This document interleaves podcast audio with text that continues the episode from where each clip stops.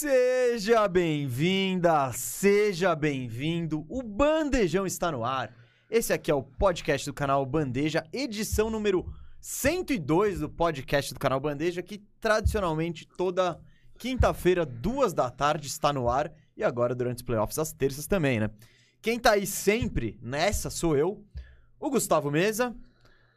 E quem está comigo hoje, recuperado, liberado pelo departamento médico, enfrentou um drama pessoal nessa semana. Não foi fácil, mas esse exemplo de superação, esse guerreirinho está aqui de volta com a gente para falar de basquete. Ele, o famoso Rafael Cardone, o auto-intitulado hoje BR. Grande Firu. Fala, Firu, beleza? I'm back. E aí? Eu vi que isso aí foi no improviso. Foi. Foi. Achei que eu me esconder ia ser sensacional. Cara, feliz de estar de volta.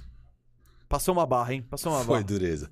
É, é uma agonia, gente. É, é- o bagulho é- não é legal, não. Não é legal, não. Pra quem não sabe aí, quem não assistiu o Bandejão de terça, Queria já agradecer o Yuri Fonseca, hein? Que substituiu você. Fe- Última hora ali, substituição nos últimos instantes e, pô. Yuri é. cara, é ponta firme irmãozão. demais. Valeu. Valeu por não deixar o mês ali falando sozinho. É. Ia ser um bandejão esquisito. Sobre J.D. McDaniels, Herb Jones e, e Bema Adebayo. Duas É. horas sobre. E, pô, valeu, Yuri, demais. Uma pena eu não estar num bandejão com o Yuri, que eu adoro fazer bandejão com o Yuri. É, Mas eu tô feliz de estar aqui hoje, porque eu nem sabia se ia demorar. Não digo que eu não ia né, estar entre nós, mas assim. Eu, não- eu... né, porque parece, nossa, tô feliz de estar aqui hoje. Parece que eu tava à beira do. Da, do- Não, eu tive, eu tive um cálculo renal, a famosa pedra no rim. É, Mas podia durar mais dias, assim, de dor, agonia, mas não, não- acho que tá tudo bem, tá tudo bem. Não Pedra no se- rim foi a maior dor que eu senti na minha vida. É? Foi. Não, não foi. Assim. Eu senti. A dor não era aquela dor que eu urrava, tá ligado? De dor.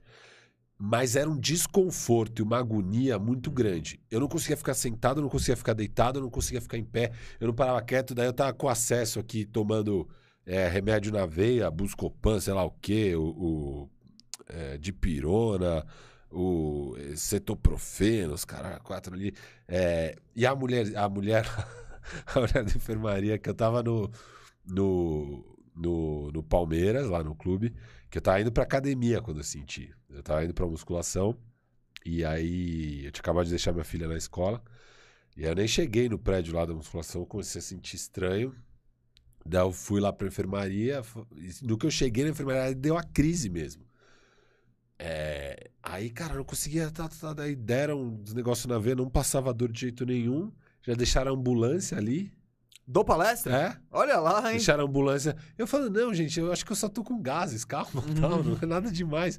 Mas, cara, não, bicho, se não passou com esses três remédios sua dor, é melhor ir pro hospital. Pode ser. Eles estavam com suspeita de apendicite ou de cálculo renal.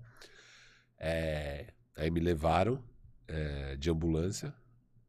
Por sorte, minha mulher chegou no Palmeiras nessa mesma hora, então ela foi comigo. Foi de ambulância, ela, Foi, ela foi. ganhou o passeio. Ganhou o passeio, foi junto comigo. É, foi bom ter ela do meu lado, obrigado, Carol, se estiver escutando aí por ter me Agora é todo o acompanhado. programa fazendo moral, moral com a Carol também? Eu amo ela, então Pô. faz sentido eu sempre agradecer a ela por ser essa minha parceira aí na vida. É, E, bicho, era, era muito desconforto. E, e eu não conseguia ficar parado. E a mulher lá da enfermaria ficava doida comigo. Falava, você vai perder esse acesso, você vai perder esse acesso. Eu falava, não, calma, eu tô me movendo, mas o eixo aqui, ó, tá, tá tudo... Eu tô movendo em direito. Ah, é. eu- deixando que nem agora, você tá Não. super parado aí. É, aqui na cadeira aqui é mais difícil, ó. Mas se eu ficar em pé, ó, eu ficava tipo, ó, a mãozinha tá parada aqui, entendeu? Eu ficava nessas. Então eu deitava, eu sentava, eu levantava, eu mexia. Era muita agonia, velho. Muita agonia. Mas eu não, eu não achava que a dor era tão. Sabe, eu não falo, eu não acho que foi a maior dor que eu senti. Mas é uma desgraça de ruim esse bagulho. Eu tive que tomar até morfina Ah, eu. eu, pra eu passar a dor. Eu, quando, quando eu tive, né? Eu tava almoçando com meu pai. Aí tava lá no restaurante e tal. Aí eu falei. Aí deu um incômodozinho. Eu falei, ah, deve ser aquele número 2, né? Vou no banheiro. Eu fiz isso também. Não, Quando então- eu cheguei na enfermaria, o que eu fiz, na verdade, É. foi ao banheiro. e aí você não sai nada tal. Você. Beleza. Cara, eu sei que em 10 minutos, o bagulho foi de incômodo a maior dor que eu Isso, senti na minha foi, vida. Foi exatamente isso. Eu, eu, cara, eu fui deitado. o meu pai já tem experiência no assunto. Ele já teve. Ah. É, é, então. Um dos medos deles de tem. viajar, de viajar é dar uma crise dessa na puta que pariu e, mano. E aí, o que, que você faz? Você tá na. Você tá na rua, no interior da Rússia e você tem uma crise dessa. Caraca, Então, ele tem ele- essa noia. Ele tem essa noia, ele tem essa noia. Porque ele já deve ter passado maus bocados aí. E o bom é que quando eu comecei, né, ele já falou. Por isso "Opa, que minha avó falava que boa jornada faz quem de sua casa não sai. Ah, mas é bom sair de casa. zoando. Eu, eu discordo totalmente da minha avó. Mas, mano, foi, foi isso. Aí eu cheguei no. Cheguei lá no hospital, os caras me deram. é, Porque e o hospital não tinha tomografia, né? O que eu fui. Então eles foram me dando esses remedinhos de dor. tipo, o primeiro nem cócega, o segundo nem cócega. Aí o terceiro, cara, eu sei que eu tava na cama, meio dormindo, meio delirando, suando em bicas ali. E uma hora deu uma. ah, uma sossegada. E aí eu capotei. Eu não sabia se era o remédio batendo ou se era pedrinha movendo. Eu acho que era pedrinha movendo.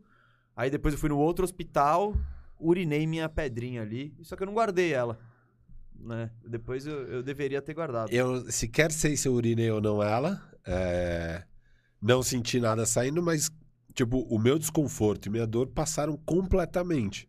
Então, é o que eu te falei. E aí agora eu Na minha experiência voltar pro própria- hospital É, que fazer uma fazer isso. tomografia. E sa- e ficar com a consciência É, limpa. Isso, isso. Mas o meu foi isso, cara. Depois parece que ela, tipo, moveu um pouquinho, velho. Foi tipo, putz, Irado. que alívio. ufa.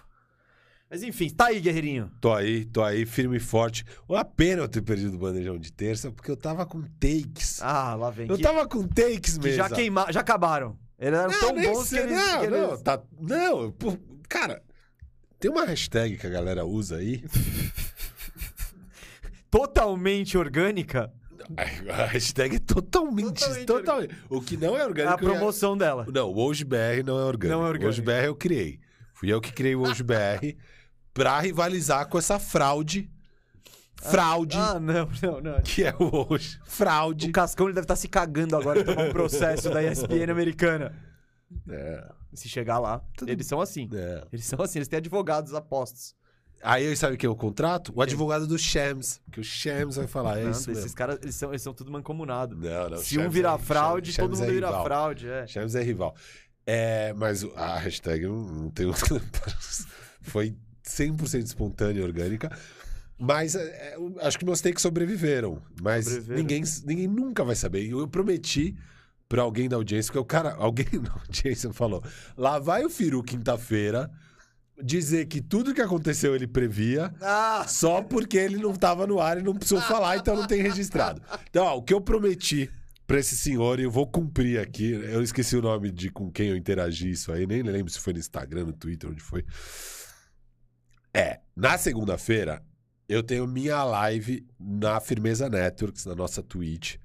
Toda segunda às duas da tarde. Siga. E lá eu falei bastante das duas séries que iam começar naquele dia: Phoenix e Dallas. Phoenix e Dallas, e acho que era Sixers É. e Miami. Isso. Sixers e Miami. Então, essas duas séries, eu falei bastante lá. Tudo que eu falei tá gravado, beleza e tal.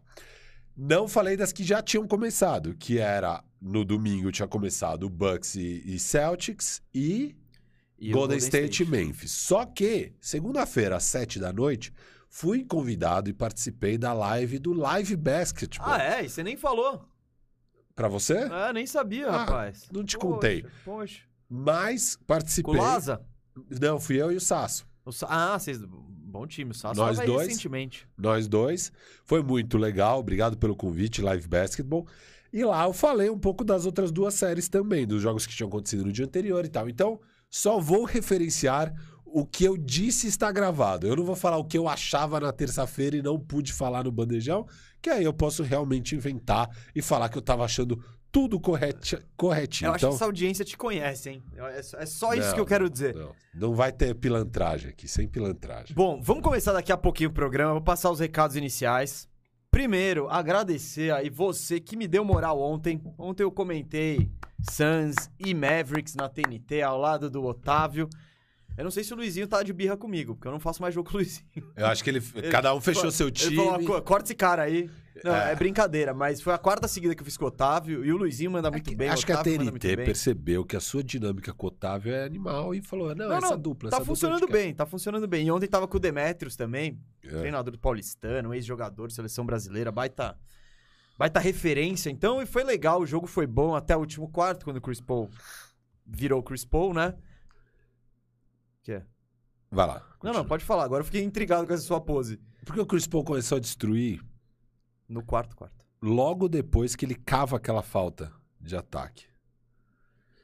Aquela falta de ataque, velho. Ah, não. Você vai. Não, não, não, não, não. Ele destruiu depois, não importa. Mas aquela falta de ataque, eu fiquei meio assim, vocês na transmissão ninguém falou nada. Tipo, você falou, ah, ele foi malandro. Eu fiquei tipo, como assim ele foi malandro? Não foi nada. como é mas que deu uma fala. falta? Ah, mas não, não, não, mas. Não dá tempo de se Não, revoltar mas às sim. vezes. Mas Fazer às vezes, às tudo. vezes o Chris Paul é malandro e consegue um negócio que de fato é uma falta que ele arranja. Ele cava uma falta e é falta. Eu não sei, foi uma daquelas de braço lá? Mas foi uma nada a ver com nada, Mas velho. também foi, foi daquela que ele. Foi- não, é, ele Agora não cavou uma falta de ataque do adversário ainda no backcourt. Ah, lembro dessa. Ele, ele meio que se encosta e se joga Ah, e não, não, é não. nada. O cara não faz nada. não- tipo, eu falei, cara, o que, que deu aqui nos juízes? E na hora acho que tava, tava 99 a 93. Tinha acabado de dar aquele turnover do Luca que o Cam Johnson cai no chão e rouba a bola assim dele. Uhum. E aí ficou 101 a 93. E aí logo em seguida é sair do Chris Paul. E aí meio que vai pra 10 pontos, acaba o jogo. E aí depois de que ficou 10 pontos, Chris Paul, velho, nossa, surreal o que ele faz. E depois aí do Devin Booker com umas três bolas de três ali pra Porque fechar o ban- É, isso, no isso. banco, né? V- vamos falar disso, vamos falar disso. Hoje a gente vai falar de. Ó, mas parabéns pela ah, transmissão. obrigado, hein? Obrigado. Você deu moral? Deu moralzinha? Ô, ô, comentei lá várias vezes. É, Comentei várias coisas lá no chat. E essa cara de que aprontou, hein, Moro? eu, eu ia ser polêmico aqui. Eu ia dar uma cutucada no Cascão aqui, o Big Casca. Me, me recriminaram recentemente porque eu não falo mais Big Casca. Ah, Eu nem percebi que eu não falava mais Big Casca. eu nem percebi que você falava antes. É, eu também, Casca. é mais isso, na verdade. Pra mim, Cascão é É, Cascão. É, Cascão, Cascão. Mas não vou dar aqui cutucada no Cascão. Não dá. É. Qual, eu quero saber qual é o paralelo que você fez da transmissão ontem com o Cascão. Os caras queriam dar pizza pro Otávio. Ah, menisquência? E o Cascão, tem pizza aqui, Cascão? Tem pizza aqui, Cascão? Tem, o- tem um minduim, pelo menos? É. Cadê os comes e bebes? Os bebes é água. E você precisa tomar água. É. Ó, mas não é por falta de água. Eu tomo 5 litros de água por dia. 5 litros de água por dia. Então tem que diminuir isso aí. Acho que é muita água. Tá Muita filtrando água, mais do que devia. É. Tá. Passou, passou da conta. Então, gente, agradecendo aí todo mundo que tava lá na TNT ontem, comentou, que assistiu, que. Mesmo que não tenha deixado like nem feito nada, só assistiu. É legal pra caramba, é muito bom e é isso. Estamos voltando. É, isso é muito legal e satisfatório. Queria falar também que hoje, e como sempre, responderemos todo o superchat, hein? Mandou superchat, a gente responde. Isso aí é institucionalizado pelo Casca. Né? A, gente, a gente toma multa, é penalizado se não ler superchat aí, então. E a gente quer ler porque a gente reconhece aí essa contribuição e tal. E antes mesmo da gente começar o programa falando, hoje vamos fazer que nem o. o- parecido um pouco o programa de terça-feira com o Yuri. Vamos passar um pouquinho pitaquinho em todas as séries. Eu quero ver o que o Firu vai falar. Hoje não tem jogo, infelizmente, né, mesmo? É, mas o, o bom é que o Bandejão tá quentaço até meia-noite, É verdade. sem, sem mudar nada. Aí só porque eu falei isso vai ter uma troca bombástica, sei lá. Antecipou o jogo. É, Embiid MVP. E aí. Que tinha gente falando que talvez fosse, tinha um rumor de que a galera da NBA estava indo na Filadélfia pra dar o prêmio pra. Não, É, é estranho não terem dado pro Não, é- Joker já no primeiro round. não, não, não, mas é assim, esse é, É o assim. último. É, o último prêmio que eles dão. Só o falta esse? Já foram todos os outros? Eu não sei, cara. Defensive Player. Defensive Player já O foi. jogador de defesa foi. O Smart. Most o Improved tec- foi. O técnico não oficializou, né, Moro? O Moro falou que o técnico ainda não oficializou. Ó, jogador de defesa foi, Most Improved foi, Sexto Homem já foi? Foi, foi, foi. O Hero? O Hero. Jogador que mais evolui, ah, você falou. Já falei. Foi novato, tem o treinador que não foi, tem o reserva Rookie, que não já foi. É. O que já foi. Então falta... Falta treinador e, e MVP. Isso, isso, isso mesmo. Ah, bom, eu nem sei o que eu tava falando, mas leremos todos os superchats aqui. Inclusive já tem superchat. Vários aqui. E vou começar com o Abner Henderson, que tava aqui. Ah, ele é, ele é inglês, ele tava. ele- será que ele é o joga- meio-campo do Liverpool? Jordan Abner Henderson. Mas ele fala: Bom, eu gostei que você pagou. Como você fez superchat, o Cascão obriga a gente a comentar superchat. Você quer falar de Real Madrid, a gente fala. O Real Madrid tem pacto com o Sete Pele. Como aquelas bolas do Grealish não entraram? Se colocarem o DeAndre Jordan na final da Champions, ele faz gol. Boa mensagem, Aber, concordo. E o jogo do Real Madrid ontem foi. É, Foi Real Madrid. Foi, é tipo. Só o Real Madrid. Só o Real não, Madrid. só não Real dá pra explicar. Os caras estavam perdendo até os 90 minutos. O Rodrigo faz dois gols nos acréscimos. Não, e, e- e assim, na- o Real Madrid, na verdade, tinha perdido vários gols absurdos, né? O, o Vini Vários perde... não, principalmente o O Vinícius. Vini não, mas tem um do Benzema, que ele sai cara a cara com o goleiro. Primeiro tempo ou por segundo? Eu acho que é final do primeiro ah, então tempo. eu não, não vi. Ele sai cara a cara com o goleiro e ele dá um toquinho só pra tirar do goleiro e vai pra fora, assim. Mas aqueles gols que o Benzema não perde, perdeu. E aí fica aquela sensação de tipo, puta, vai sair caro o Real Madrid ter perdido esses gols. Aí, um gol, né, do, do, do, do City. é, numa hora que o City não tava muito bem no jogo, sai o gol. E aí foi a hora do City matar, que o City tem duas grandíssimas chances. Ambas com o Grealish. Uma que o Mandi salva na linha e outra que o Courtois faz uma defesaça com a Isso. pontinha do pé. Só que a, a que o Mandi salva na, na linha do gol, o cara que tava no rebote, quem que era? Era o Foden? Ah, não sei. Mas, mano, fica mais ligado, Ah, bicho. Vai com tudo. Não, ele tá meio. Tipo, cara, vai com tudo, bicho. Você não pode. É bizarro aquele rebote não ter sobrado pros caras, velho. É bizarro. Aquele gol. E aí eu fiquei com a sensação, falei, cara, é a cara do Real. Eu- Eu não abandonei o jogo, óbvio, acho que ninguém abandonou, mas assim. Teve tava torcedor aquele- do Real Madrid que abandonou. É? Teve, saiu matéria dos caras Ah, é? saíram Mano, então... tava aquele cheirinho, aquele cheirinho de tipo. Cara, quer ver que o Real vai aprontar ainda? Eu achei que não ia. Eu achei que a cota já tinha dado. Eu, e aí... eu tava, cara, eu tava numa correria lá em casa com as minhas filhas e tal. E eu tava falando pra minha mulher, eu falava, calma, calma, preciso acabar de ver esse jogo, preciso acabar, falta seis minutos.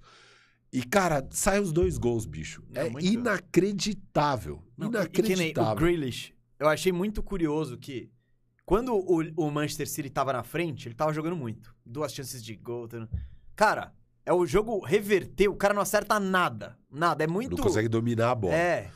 Ó. E, isso, e vamos cornetar aqui o seu Pepe Guardiola, que foi... Ele Tirou o Gabriel Jesus.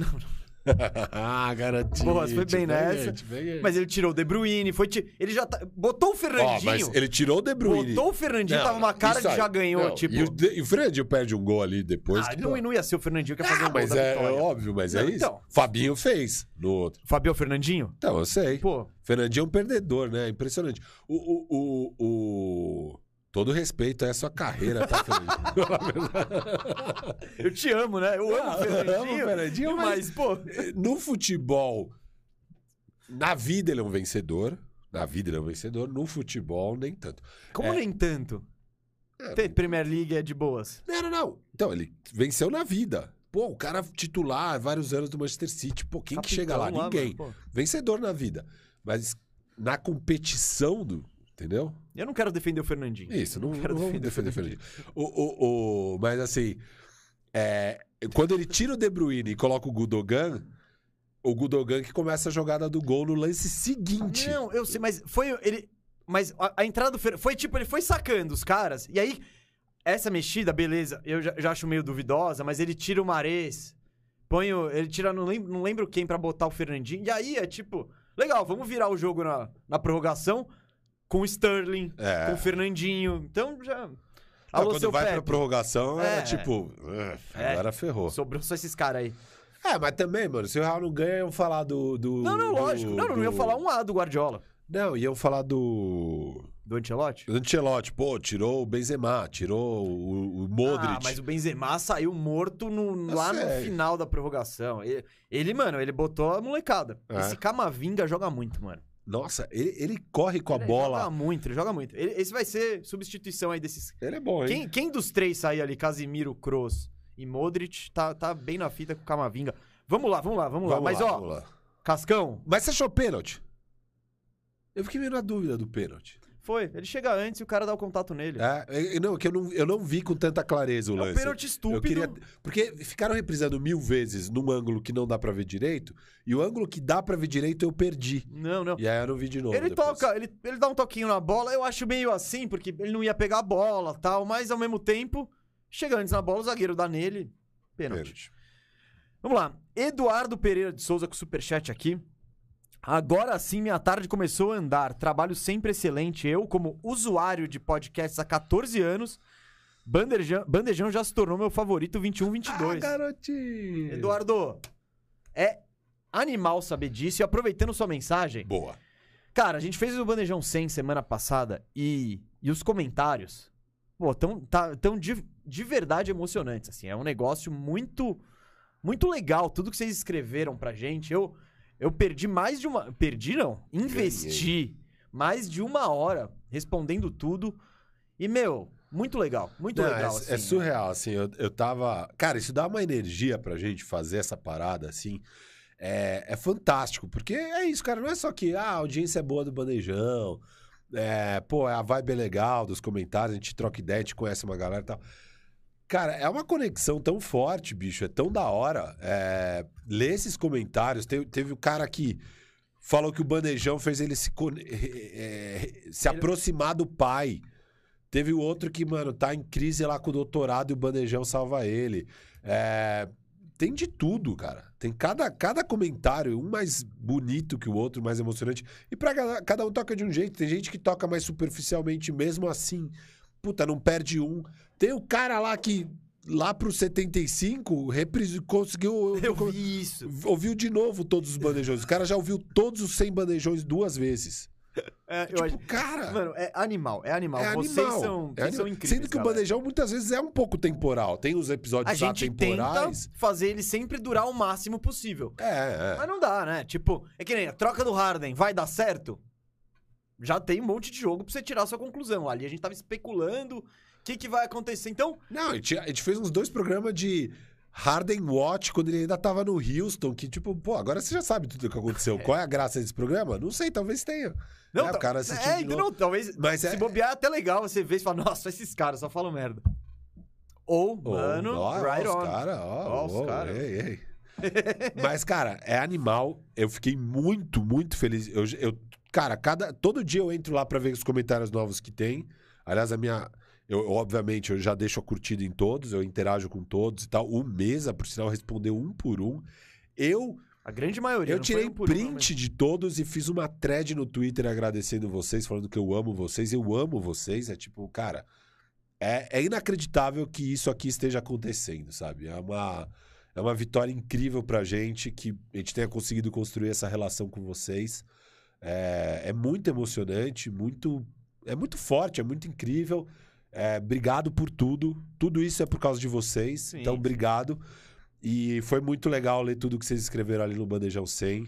Tamo junto demais, gente. Demais. Marcante. Eu vou botar no meu currículo isso aí. Você Não, quer- não, vou botar, pô, você quer? Não, não. Lê, lê o que o galera comentou no Bandejão 100 e aí depois É. a gente conversa. Porque, mano, ficou muito, muito. Aí, legal. Gustavo Mesa, seu perdedor. Perdedor? Eu, Gustavo Mesa, perdedor? Olha, olha o que Olha a galera aqui, acha de mim. aqui, é. Olha o que a galera acha de mim. E do meu amigo Firu.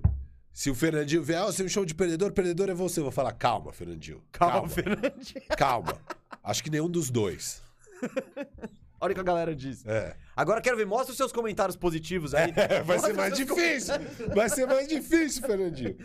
É, animal, gente. Bom, bom gancho aí do Superchat pra gente agradecer geral Animal, e, animal, animal. e principalmente é o, Eduardo aí que contribuiu e tá nessa. Pô, é. Tamo junto. Último. su- Não, tem mais. Superchat. Tem superchat aqui, a gente já vai entrar nos jogos. O Caio Augusto comentando aí a- o problema médico do Firu e falou: se, e se fosse o Ben Simmons com pedra no rim? Quantos meses fora? Aí, pior dor da minha vida foi quando eu tirei o siso e a anestesia acabou antes. Pior dor da minha vida. Dureza, Caio. Posso contar? Pode, lógico. Pior dor da minha vida, gente. Pior dor da minha vida. Eu tive aos. Vai ser- não vai ser emocional, não, né? Não, não, eu tive as... A pior dor da minha vida foi quando ela. ela viu a minha mensagem. Nossa. Não, pior dor da minha vida, eu tinha 14 anos. Eu tive uma crise de furunculose, que é O furúnculo dói muito. Furúnculo é tipo uma mega espinha gigantesca, horrível. Eu tive uma crise de furunculose, que é tipo uma, um monte de furúnculos ao mesmo tempo. Foi horroroso. Tinha uns 14 anos, eu acho. E aí, como é muito furúnculo, você tem que ir lá ver o que, que tá rolando. E aí, pra ver o que tá rolando, o que precisava fazer era cultura, acho. E se eu não me engano, o nome disso é cultura. E aí, o que, basicamente, a cultura, que era. Cara, o furúnculo é tipo uma parada, então, mega inflamada. Tipo uma espinha mega É uma inflamada, espinha cheio de, de pus. Tipo, E se você rela naquilo, dói pra cacete. O que tinha que fazer pra cultura era enfiar uma agulha gigantesca dentro do furúnculo e extrair o pus. Pra daí analisar esses pus e tal. E acho que tinha que fazer isso em várias. De... Mano, Conteúdo de ouro esse, hein? doía, doía. Conteúdo Maior de dor ouro. da minha vida. Conteúdo de ouro. De ouro. Pô, Agora vocês sabem, não tem furunculose. Dicas pra vocês, jovens. Não. Cascão já tá pensando no corte. Saiba qual é o problema bizarro do Firu. Furunculose aos 14. Not good. Aqui, ó, o Caio, que é membro há 11 meses, hein? Aí sim, hein, Caio? Perguntando se o Cascão já voltou do Nets. Ele trabalha de home office lá. Eu acho que ele ficou, deve ter encontrado uma parceira lá, a Cascuda. E eu não sei, mas ele continua cobrando a gente, viu? É, não, não é. E não, Não. tem pizza aqui, não. Não tem pizza nem amendoim, enquanto isso ele tá lá comendo hot dogs e hamburgers. E todas essas coisas que tem em Nova York. Cláudio Galdino aqui, se vocês pudessem montar. Putz, o Cláudio não quer que o programa comece nunca hoje. Se vocês pudessem. Valeu pela contribuição. Se vocês pudessem montar um time com dois All-Stars e três roleplayers, como ficaria? Amo vocês, abraços, cada um monta um sem repetir. Dois All-Stars e Dois três All-Stars, roleplay. três roleplayers. Fazer rápido, rápido, Rápido, draft, rápido. rápido, Começa. All-Star. Lebron. Que porcaria de time. Yannis. Uh... Embidão. Jokic. Três roleplayers agora. Roleplayer. Roleplayer é, não, nunca foi pro All-Star Game. Vai, vamos. Tá, tá, tá. E também não vale os muito jovens, assim. Tipo, você chegar o Lamela é um roleplayer, não é, né? É, tá. Mano, Eu, eu já tenho um, velho.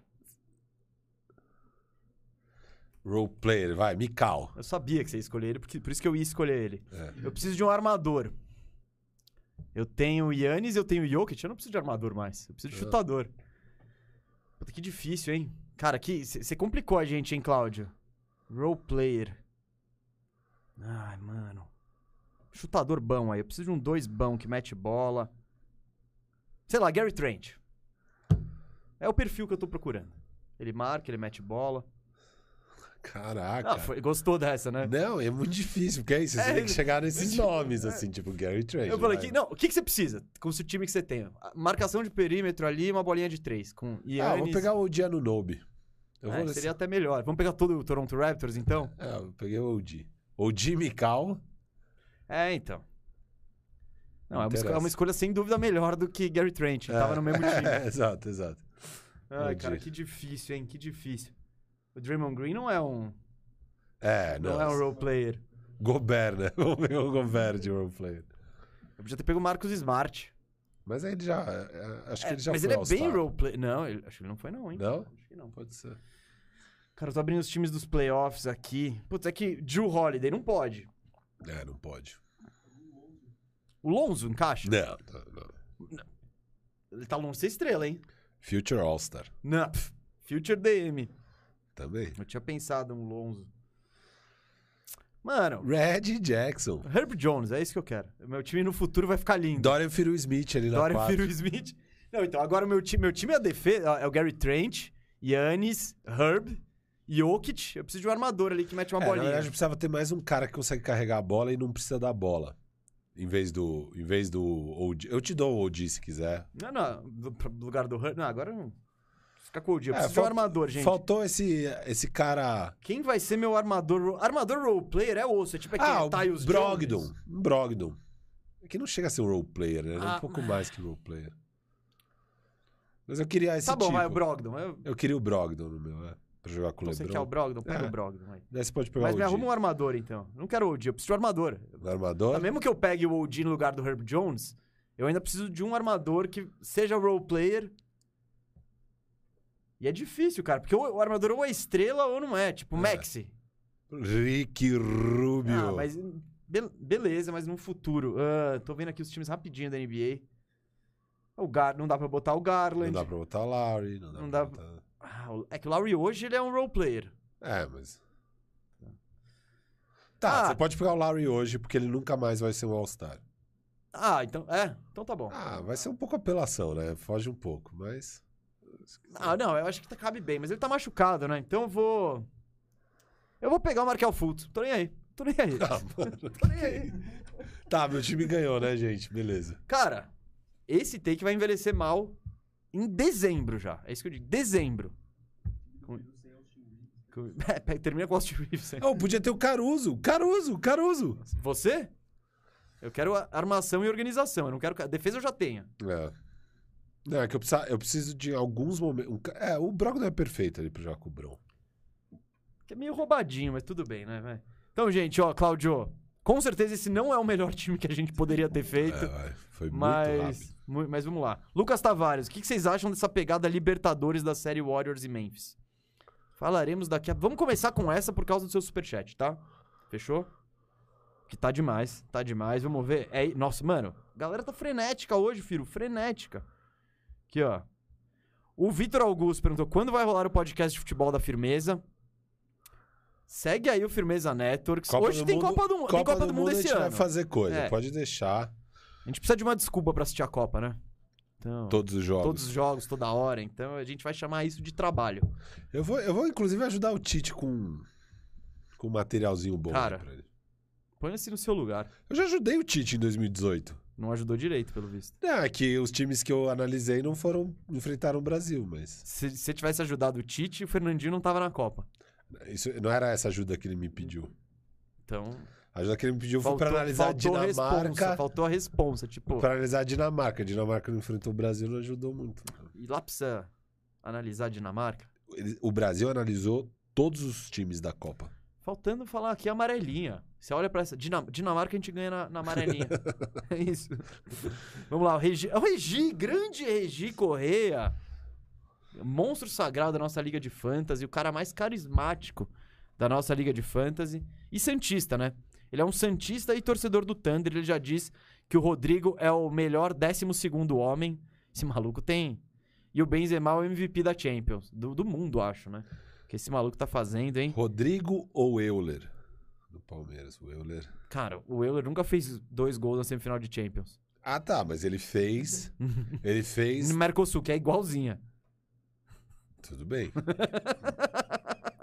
mas foi incrível. Foi incrível. Que fique claro. O do Rodrigo foi um pouco mais incrível. Era a Copa do Brasil, era quartas de final da Copa do Brasil. Ah, o peso é igual, hein, ô Moro? O peso da. Mas foi incrível, o menino Enzo chorou. Eu chorei, mas eu não o fui menino filmado. Enzo?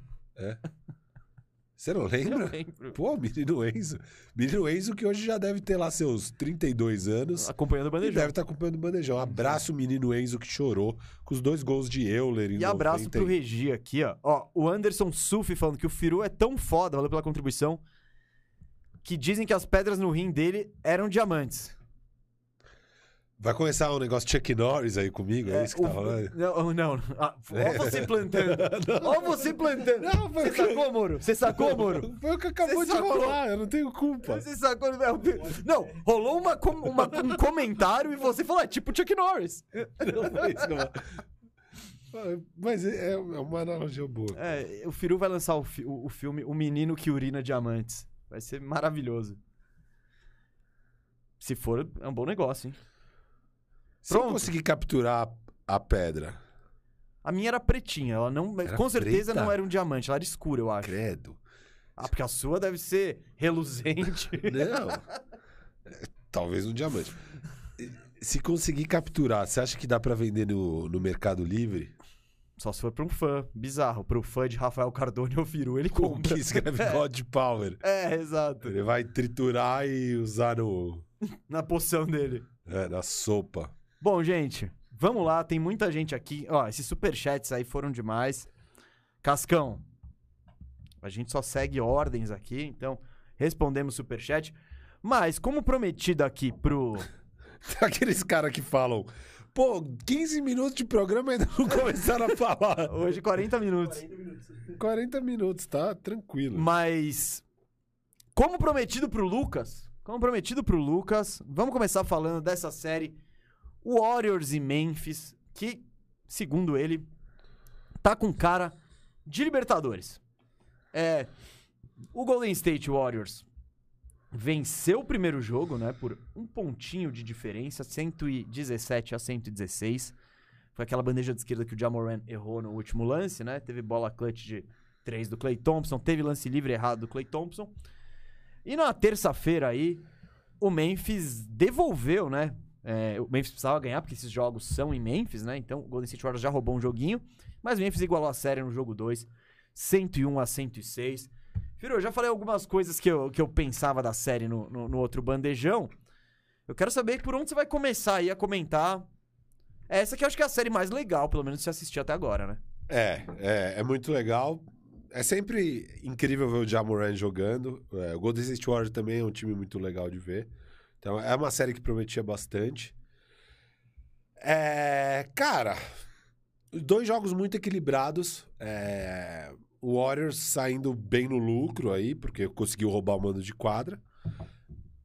É, é, acho que era o objetivo do Warriors ganhar uma das duas. Já ganhou de cara um jogo que talvez nem devesse ganhar. E se perdesse aquele jogo, tudo bem, você tinha um outro jogo para roubar. Não podia voltar para casa perdendo 2-0, voltou 1 a 1 perfeito. Agora é ganhar os dois em casa, esse é o, esse é o que o Warriors tem que fazer. E agora o, e o Memphis tem que desesperadamente roubar um jogo fora de casa para não ficar perdendo um 3, porque eles não vão virar um 3-1 contra o Warriors de forma alguma. É, mas é muito bom de ver esse jogo, né? É um jogo muito legal de ver desses times. Eu fico intrigado de. Cara, impressionante como o. o enfim, eu não sei. Eu não sei se o Warriors vai tentar fazer ajustes para diminuir o Jamoran. Ou se vai simplesmente manter o mesmo, mesmo padrão de jogo, porque o Desmond Bain eles estão anulando completamente. O Desmond Bain é um cara que está jogando é, 32 minutos e tenta oito arremessos só. Ele está tentando só oito arremessos, o aproveitamento bizarro de menos de 30% de quadra, 22% de três, fazendo só sete pontos. É, mais turnovers do que assistências, que também os dois são baixos, é um, uma assistência e um turnover e meio por jogo. É, então, assim, eu, eu até gosto do plano de jogo do Warriors. Eu não gostei que eles começaram com aqueles line-up baixo, né? Sem o, sem o Looney e tal. Mas eles não estão tomando um pau no rebote. Então Sim, você pega o- nessa série e tá dando certo. Eu falei isso no, no- na- no programa passado, que tá partindo do Memphis igualar o estilo do Golden State. O Golden State Warriors, ele vai, ele vai jogar do jeito dele. É. E até foi uma discussão que eu tive com o Yuri. O Yuri falou, pô, mas você acha isso certo e tal? De, do Memphis tentar igualar o estilo do Golden State, não tentar impor o que ele faz bem.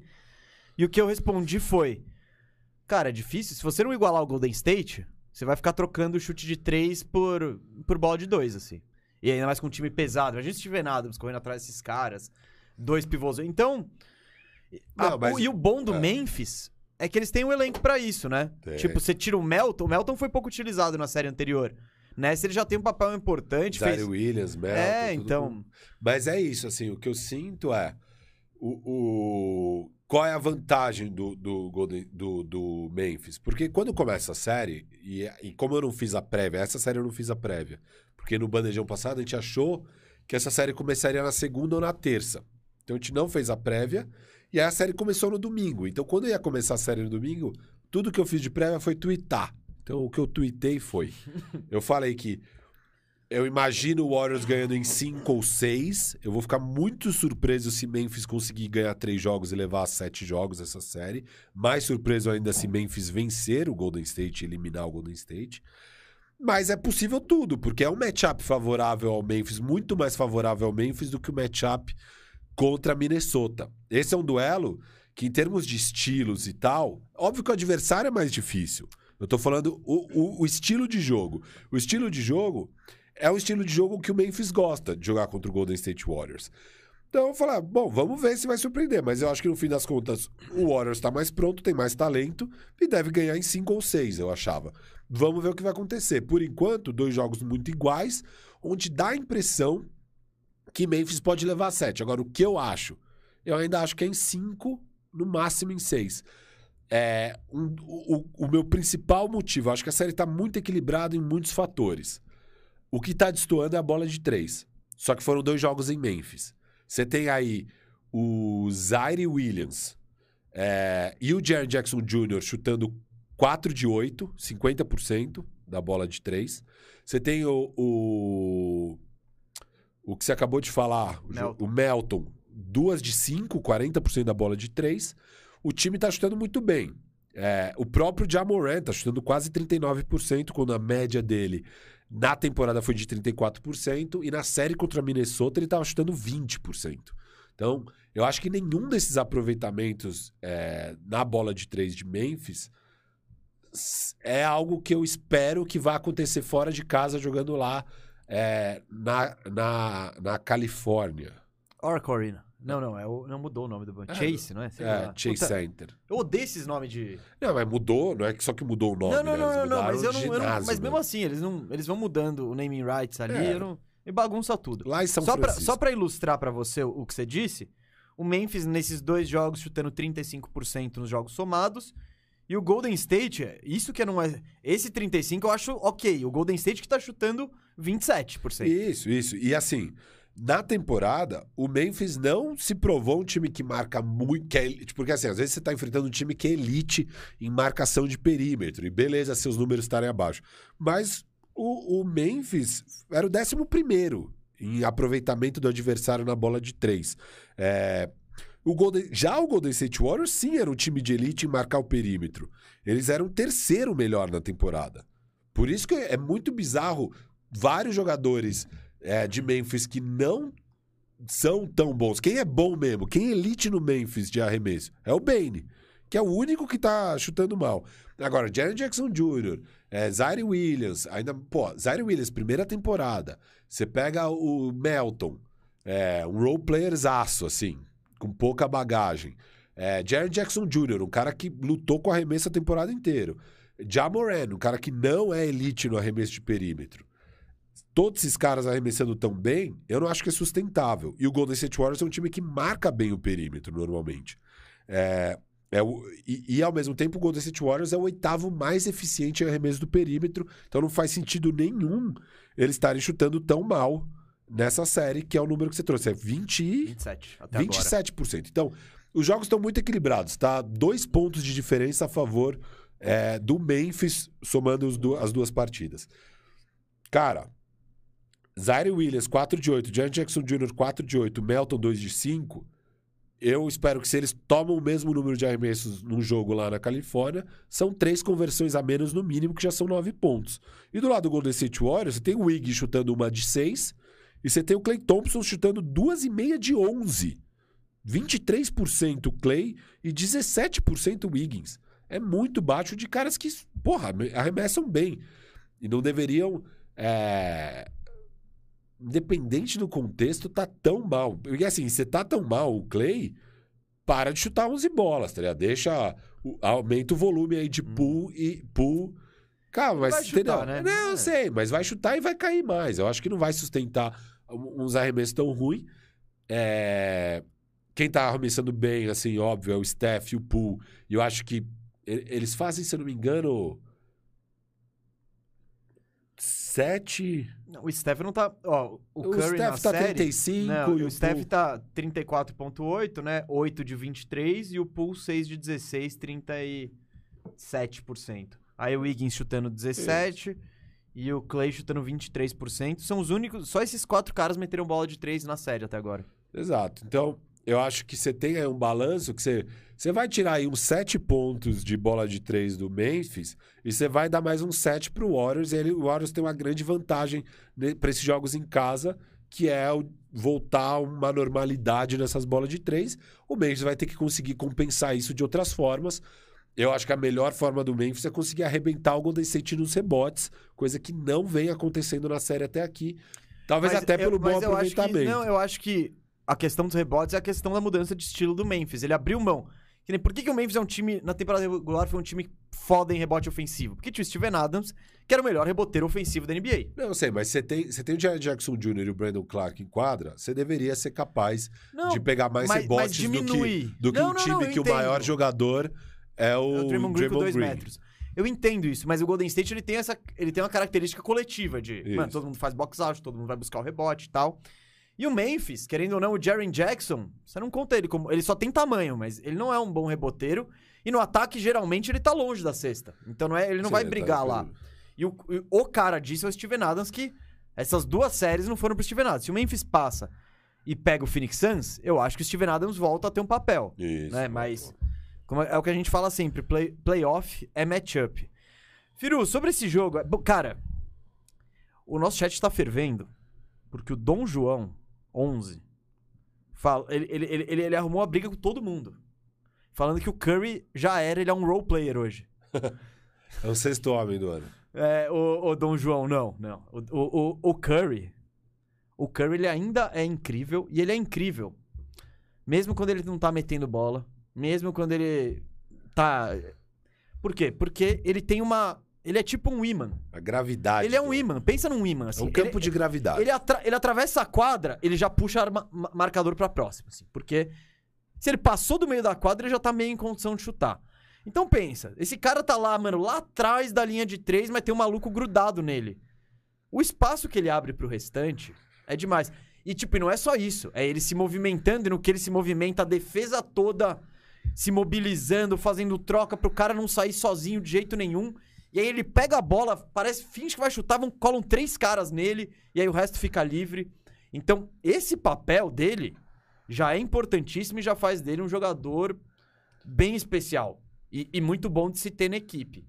E tem aqueles dias que ele vai meter 10 bolas de 3 ali. Ele já ro- rolou isso, acho que no primeiro jogo. Que ah, tava o jogo equilibrado, não sei o que, nananã, quarto, quarto, pum, pum, duas bolas de 3 do Curry. Pode estar errando tudo.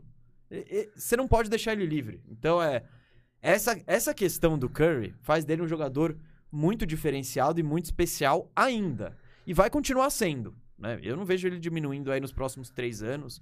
Pelo menos esse grau de, de, de preocupação que as defesas têm em relação a ele. Sem dúvida, eu também acho. E, e, bom, é, Dom, o senhor viajou.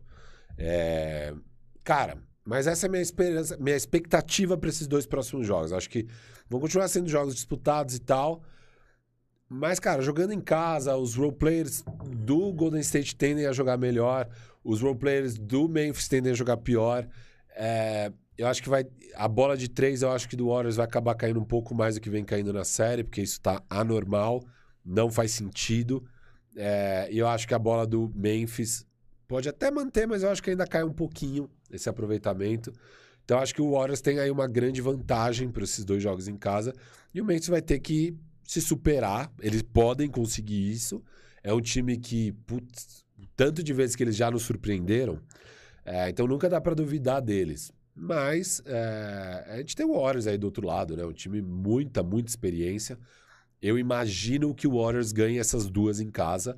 E, e essa é a grande missão do Memphis. Vocês têm que conseguir roubar um desses dois jogos. Não vai ser nem um pouco fácil. É, eu acho que é uma boa pressão para esse time que é um time jovem e tal. Eu não acho que eles vão para esses jogos tipo, ah, não temos nada a perder. Eu acho que eles é, é pressão, assim. Vocês precisam conseguir ganhar um desses jogos e é uma missão das mais difíceis aí. É bem difícil. Eu só queria deixar claro aqui que o Marcelo Thomas tá falando. Curry não tem só arremesso mesmo, ele infiltra muito bem. Eu sei. Não, ele, é Ele- um monstro é um na mo- é, finalização perto Com as duas mãos, de É. todos. Só que o carro-chefe do jogo é o arremesso. E ele tem esses espaços pra infiltrar justamente porque a galera tá muito em cima dele. E aí ele faz o fakezinho e tal. Claro, ele é muito completo, mas. Ele é o maior chutador da história. Ele não é o maior infiltrador da história, né? É. Quem talvez seja, num futuro próximo aí, Jamoran. O Jamoran, né? Sim, não, ele- peguei ele o gancho liderou aqui, peguei o isso. gancho.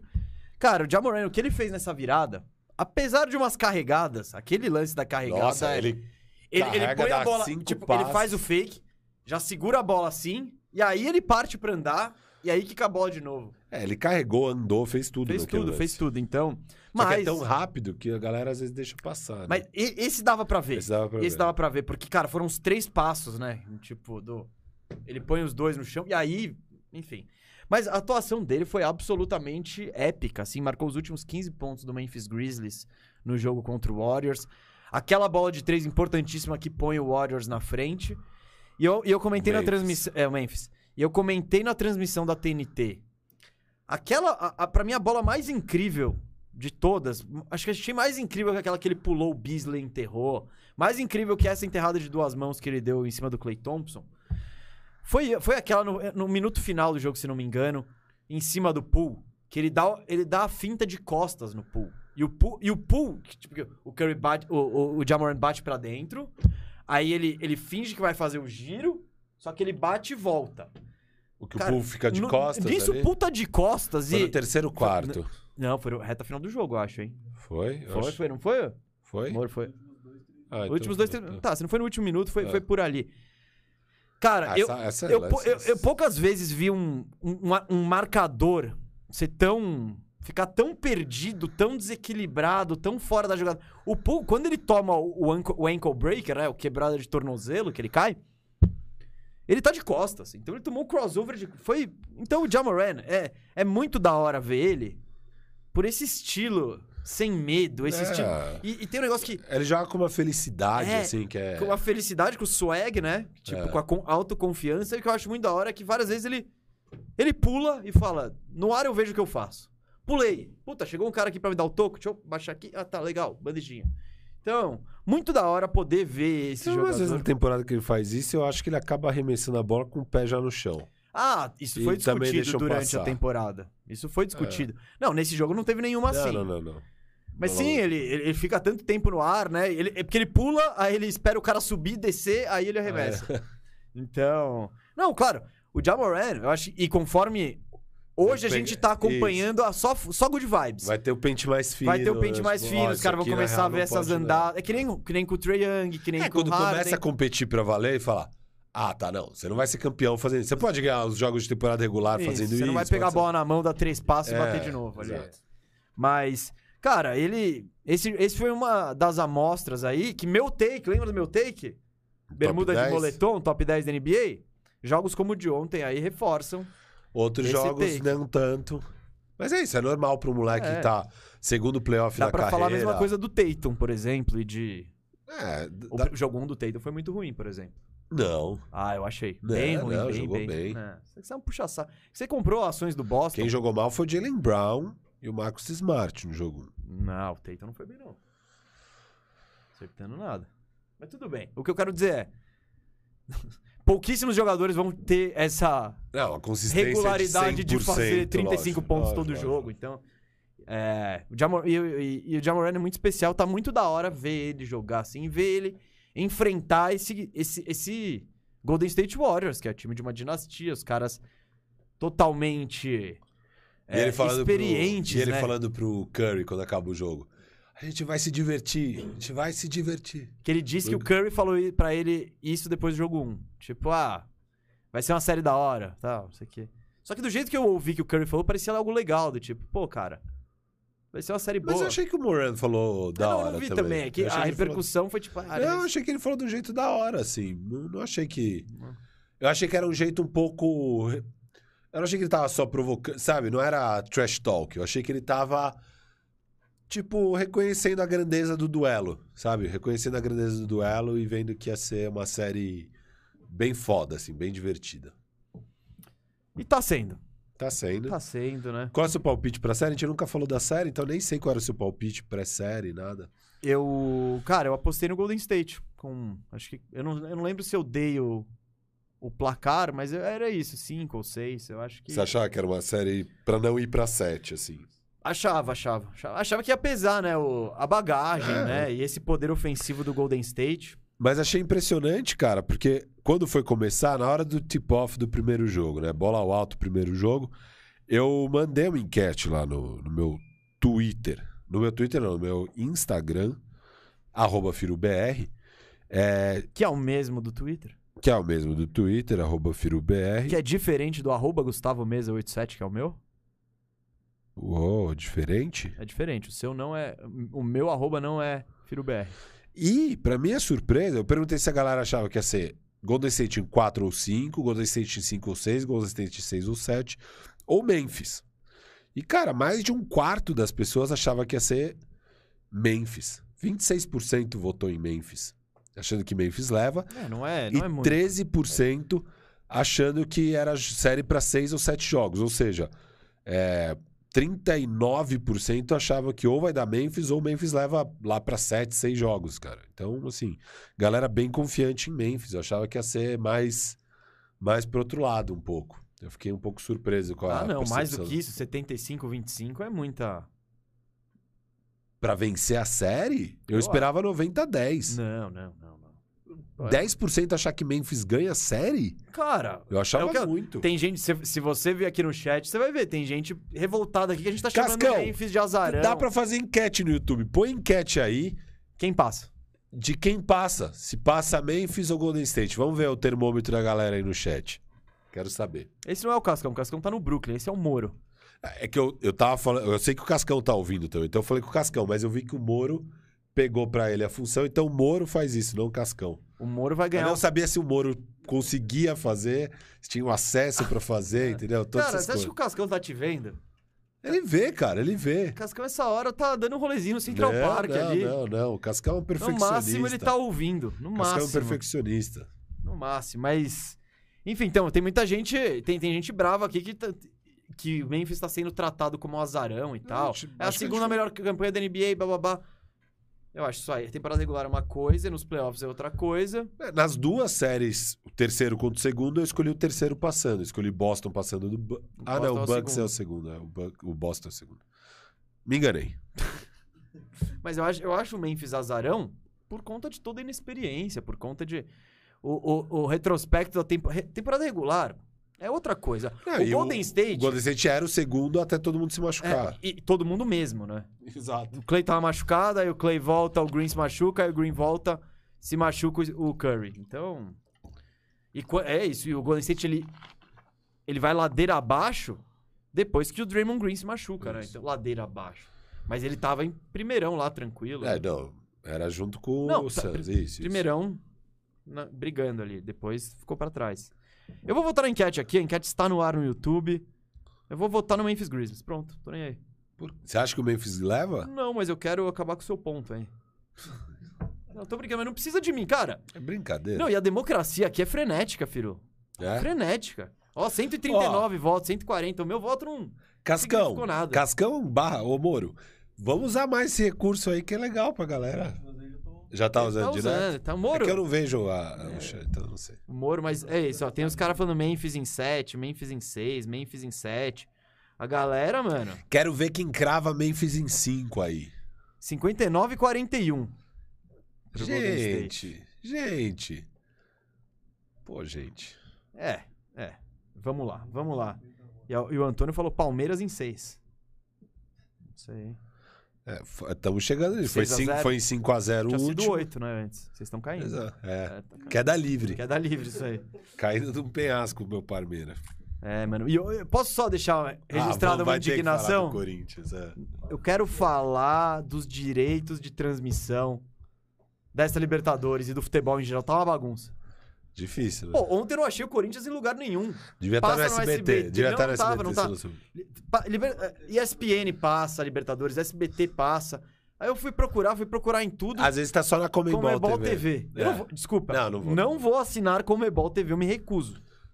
Comembol TV dá um acesso pro homem, que daí ele faz uma propagandinha aí. Não, aí eu vou falar que é animal, puta streaming foda, todos os jogos do maior torneio Sul-americano. do hemisfério sul, do hemisfério sul do planeta. Mas por enquanto, quando isso não acontece, fica O maior torneio de futebol de clubes depois do maior torneio de futebol de clubes. que é também conhecido como o segundo maior torneio de futebol de clubes do mundo.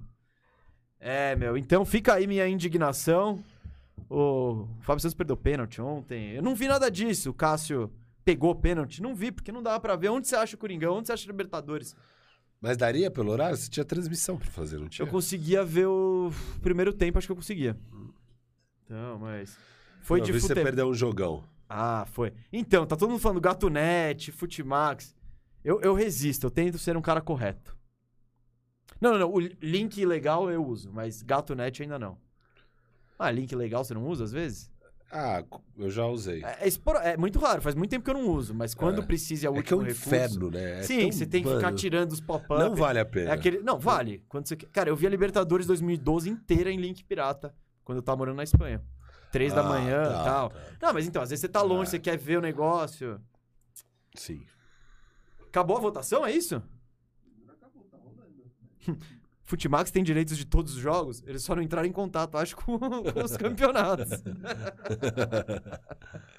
Mas é é, é tipo aquele, eu tô namorando com aquela menina, ela ainda É, não sabe. Ô mãe, ó, aquela é minha namorada ali. é, só menina não sabe, né? É. Mas, mas boa, boa.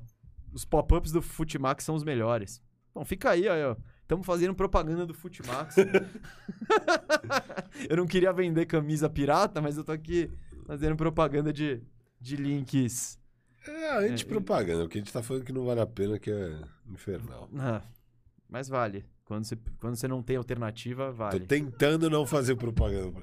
Tentando trazer, resgatar a credibilidade do programa com os anunciantes. Não, não, não. Comebol na TV vai anunciar aqui agora. Vai, ela- depois dessa crítica, ela vai vir e fazer a anticampanha e vai anunciar aqui pra mostrar como é da hora Comebol TV e como você que está em casa, você, E, e vai mudar o nome do programa de bandejão pra voleião. voleião, Sei lá. chapeuzão, carretilhaça. Grandes opções. Vamos ficar com o bandejão. Rolinhaço. Rolinhaço. Sei lá. E rolinho nem é o, o, o termo usado no, no, no- não, Também não é ovinho. É caneta. Caneta. Caneta. Caneta é o que a galera. Ó, canetão. O canetão. Ah, Quer ver? É, não sei. Parece que é tipo um campeonato de advogado. É, mas ba- bandejão parece que você tá no refeitório É, da. Mas aqui é meio refeitório, aquela bagunça. Acontecem coisas inesperadas. Mas é isso, gente. Rolinhaço ficou estranho, o Lucas falou. Rolinhaço. Canetada. Canetada. É, aí parece É, mais. os dois, ainda é os outra dois. É, coisa. não, exato. Bom, beleza, Bora. gente. Não Estamos discutindo isso, aqui algo que com certeza não vai acontecer. Mas vamos pro. Eu prefiro ó, falar de basquete também. Ah, Eu go- gostamos de falar de você futebol. gosta de falar do, você gosta de falar do que você, você fala. Você gosta de falar, esse é o seu Eu ponto. gosto de falar. É. Sou um falador. Você é um falador. Falador Rafael passa mal, Cardone. hein? Rafa- Falador. Falador passa mal. Você passou mal essa semana. Aí, aí. Ó, o Westbrook. Cuidado. Westbrook, filhas da mãe. Vamos pra série do, do Luquinha? Vamos falar de Luquinha, vamos falar de Chris Paul, vamos falar de... Estamos na Conferência Oeste. Let's. Então, eu vou, vou começar falando do jogo. Eu tava ontem na TNT, né? Comentei Suns e Mavericks. E o que que eu... Que conclusão aí eu tirei desse, desse jogo, né? O que que eu falei? João Pedro, já vou ler seu superchat, hein? Já vou ler seu superchat. Mas essa série, eu- na prévia que eu fiz lá na Firmeza e tal, eu, eu não lembro se eu, dei, se eu dei placar, mas eu coloquei um certo favoritismo ao Suns. E depois de ver os jogos, do de ver o que aconteceu, eu, eu acho que esse favoritismo tá se sustentando, né? Vamos pegar o jogo de ontem como exemplo, né? O primeiro tempo foi muito equilibrado. Só que o Luca ele fez 24 pontos no primeiro tempo.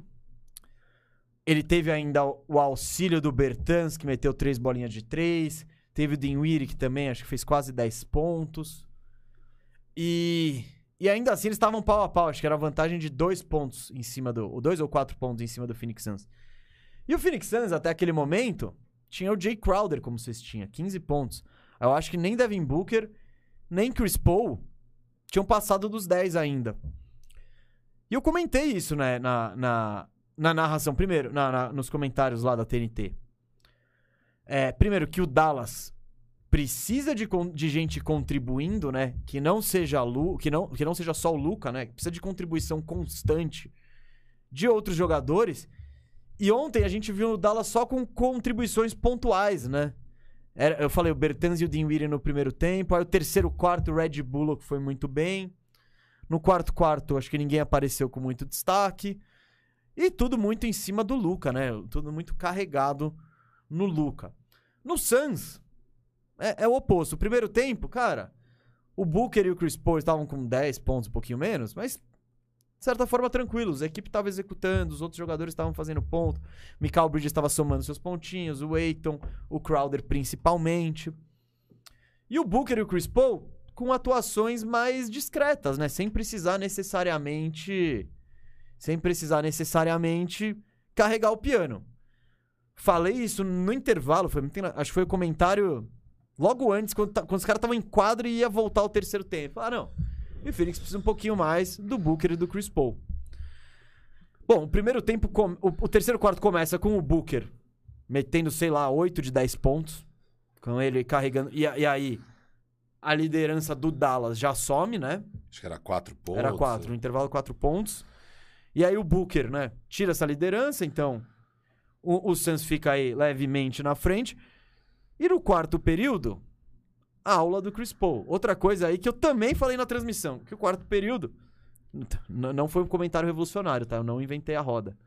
O, que o quarto período é o período do Chris Paul. É o Chris Paul Rildo. Boa, hein? Quem mandou? Ele foi se inspirar lá fora. Então no Fiquei quarto. te ouvindo. No quarto. no celular. Ah, é? Olha só, hein? Deixa o like. É, lógico, mas eu não queria. Eu queria. Não, pô, você tá aí falando. Eu não queria perder o fio da meada Tá. e depois. Pô, o que, que você falou? Me repete pra mim. Não, então. Então te no, no quarto Pourildo. Boa, hein? Você vai pegar muito. Muito. No quarto Pourildo é o período do, do CP3. É o período do Chris Paul. Eu falei, ah, não, mas é porque ele é foda, porque ele. Não, é porque eu acho que é uma estratégia de jogo dele, talvez do Monte Williams. Lógico. Que ele, ele lógico. se poupa, ele se segura claramente. E na hora que precisa, ele fala, vai, vai lá. E o Chris Paul começa o. E tipo, ele começa o quarto período, o quarto período, participando dos 14 pontos do Suns. 9 pontos, duas assistências. Aí acabou o jogo. Então, sei lá, o Suns é um time muito mais completo, muito mais que sabe sua identidade do que o Dallas. E o Dallas, ele conta com contribuições esporádicas de pessoas que não são Luca. Teve gente aqui que pediu pra comentar o a pipocada do Jalen Brunson, que tá muito mal nesses dois jogos. Eu, eu, eu falei isso também na transmissão. A média dele caiu de 22 na série contra o Utah pra 11, acho. né? Então, eu acho que isso diz mais sobre o que é o Utah e sobre o que é o Phoenix do que sobre o próprio Jalen Brunson. O Jalen Brunson não é o jogador de meter 40 pontos. Eu, eu disse isso no bandejão. Isso pesa muito contra a defesa do Utah. Lógico. Ser... Não, o Utah ter perdido o jogo pra Dallas sem Luca, dois jogos, é um absurdo. É um absurdo completo. Sim, então, e tomar 40 pontos do Jalen Brunson e tal. E aí eu falei, cara, aquela defesa porosa do Utah que qualquer pessoa bate essa primeira linha de. O Memphis. O, o, o, o Suns é outra coisa. Ele tá enfrentando só bons, bons defensores. Que seja o Chris Paul que não tem tamanho, mas ele é um bom defensor, ele sabe defender, já Devin liderou. Booker, eu venho falando, É, o cara é. evoluiu Sim, sim. absurdamente defensivamente. Que é o que a gente cobra do Spider. Ele não, ele criou. Eu acho que foi a última posse de bola antes do intervalo, que o Devin Booker fez uma baita defesa no, no No Luca. Luca. Então, Uhum. é. Cara, chamar. Então, é, não tem. Não tem, tra... não Não tem, tem não tem buraco. Não é o Mike Conley com 300 anos. Não, Não é o Mitchell nem aí, tá e ligado? do outro lado, é, você falou um pouco de, disso de subir para o tal, mas do outro lado, o que o Suns faz é justamente isso: é caçar o Luca. Eles caçam o Luca na defesa. E isso é uma estratégia boa sempre para qualquer time, inclusive o Warriors. Eu acho que tem que caçar um pouco mais o Jamoran. Não, não tanto porque ah, o Jamoran é uma debilidade, mas porque você vai cansar o cara.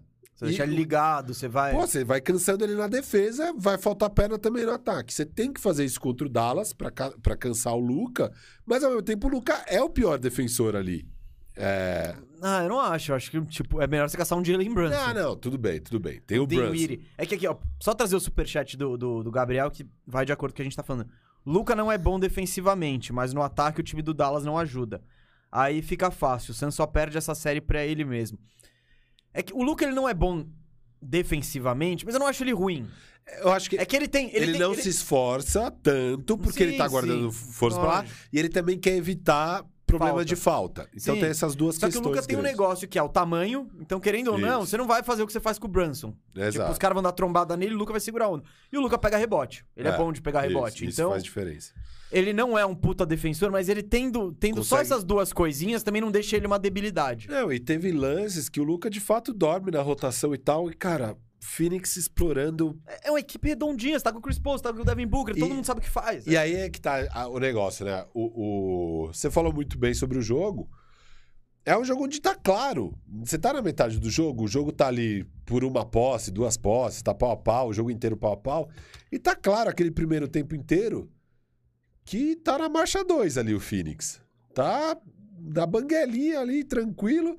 E a hora que precisar, eles aceleram e aí é um abraço. E, cara, tem uma diferença muito grande. Em qualquer temporada, quase sempre você vai sentir essa diferença. Entre um time que tá liberando as 50 vitórias e um time de 65 vitórias. é, é sempre a diferença gritante. E tamo, tamo vendo. Sempre não, mas muitas vezes a diferença é gritante. Não é sempre não. É, não é sempre. Porque tem. Pô, óbvio, tem Tem o times caso que. do próprio Memphis, que é um time de 60 vitórias. Não são 66, mas são 60. É, tudo bem. Tem times que lesionam. Tem, tem os contextos, assim, mas o Phoenix é um time que realmente é esse time muito bom de 65 vitórias. E é outro patamar, simplesmente. É um time muito inteligente. Memphis 56. 56, tá? É, é. Foi um pouco longe. Quase 60. O, o, o Phoenix, Phoenix Suns é um time muito inteligente e que não é só que eles têm bons planos de jogo e tal, eles sabem executar muito bem esse plano de jogo. Então é as duas coisas, tem um sistema muito forte de jogo, são muito inteligentes, já agora têm mais experiência, já bateram na final, eles sabem o que fazer, a hora que fazer. Então, o Luca, pro, pro Dallas ficar no jogo, o Luca tem que ser heróico todo o quarto. Todo o quarto ele tem que jogar Não, muita não, bola. Não, não é nem isso, mas precisa aparecer gente pra ajudar. Não, não, É, então, mas não- do jeito que é hoje, precisa disso. Já Chris Paul e Devin Booker vão indo assim e tal, o time vai ficando sempre junto e a hora que precisar engatar uma terceira, uma quarta marcha, eles engatam essa terceira e quarta marcha e um abraço. É. Eu assim. falei isso sobre o jogo 1. O jogo 1, o Chris Paul que teve 17 pontos e 3 ou 5 assistências. E eu, e eu comentei isso na transmissão também.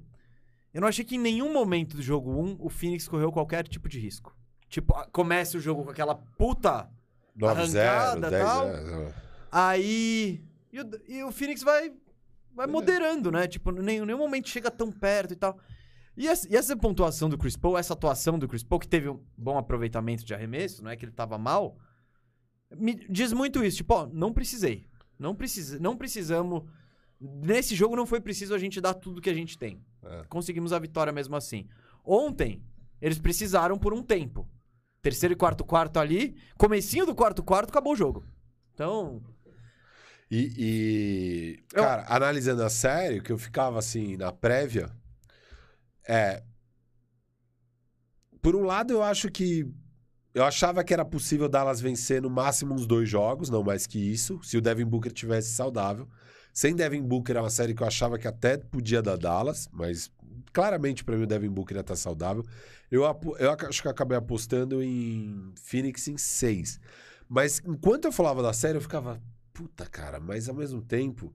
Porque é um matchup tão ruim pra Dallas, essa série. É, o, da, o, o Que que é- qual, é o, a Phoenix, o qual é a Phoenix tem- fortaleza do Dallas? Dallas é um time que é muito bom pra marcar o perímetro. Phoenix Suns é um time que menos usa o perímetro. É é um time que, pô, tá mais do que confortável em arremessar pouquíssimo do perímetro e tem, ficar e tem muita. Você pega o Michael Bridges, ele é muito forte no corte. no então corte. tem- Chris Paul e Devin Booker, reis do mid-range. É, Chris Paul sabe alimentar o Aiton como ninguém. O Dallas não tem essa proteção de aro.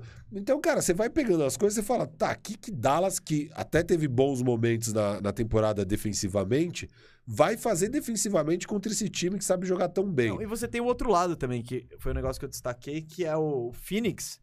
Ele tá muito bem equipado pra marcar o Luca. Muito. O Bridges, ah, é tal, eu acho que é, me- é um dos melhores jogadores pra você botar em cima dele e, não- e não- isso não impede ele fazer 45 Isso, pontos. eu falei um pouco disso. Eu falei, beleza, eu acho Mas- que. Eu acho que não- Mas é a questão melhor não é o que- Luca. Ah, não, mas não, a questão é aparecer os outros caras. Isso, a questão não é o Luca. A questão. Porque eu acho que ninguém Ah, cara, mas então, mas consegue parar o Luca. Não, mas você consegue diminuir, você consegue dar mais trabalho pra ele. É, mas ele fez consegue- 45 no Não, jogo, 35 em outro. Ele tá Não, com média de 40 tudo bem. pontos.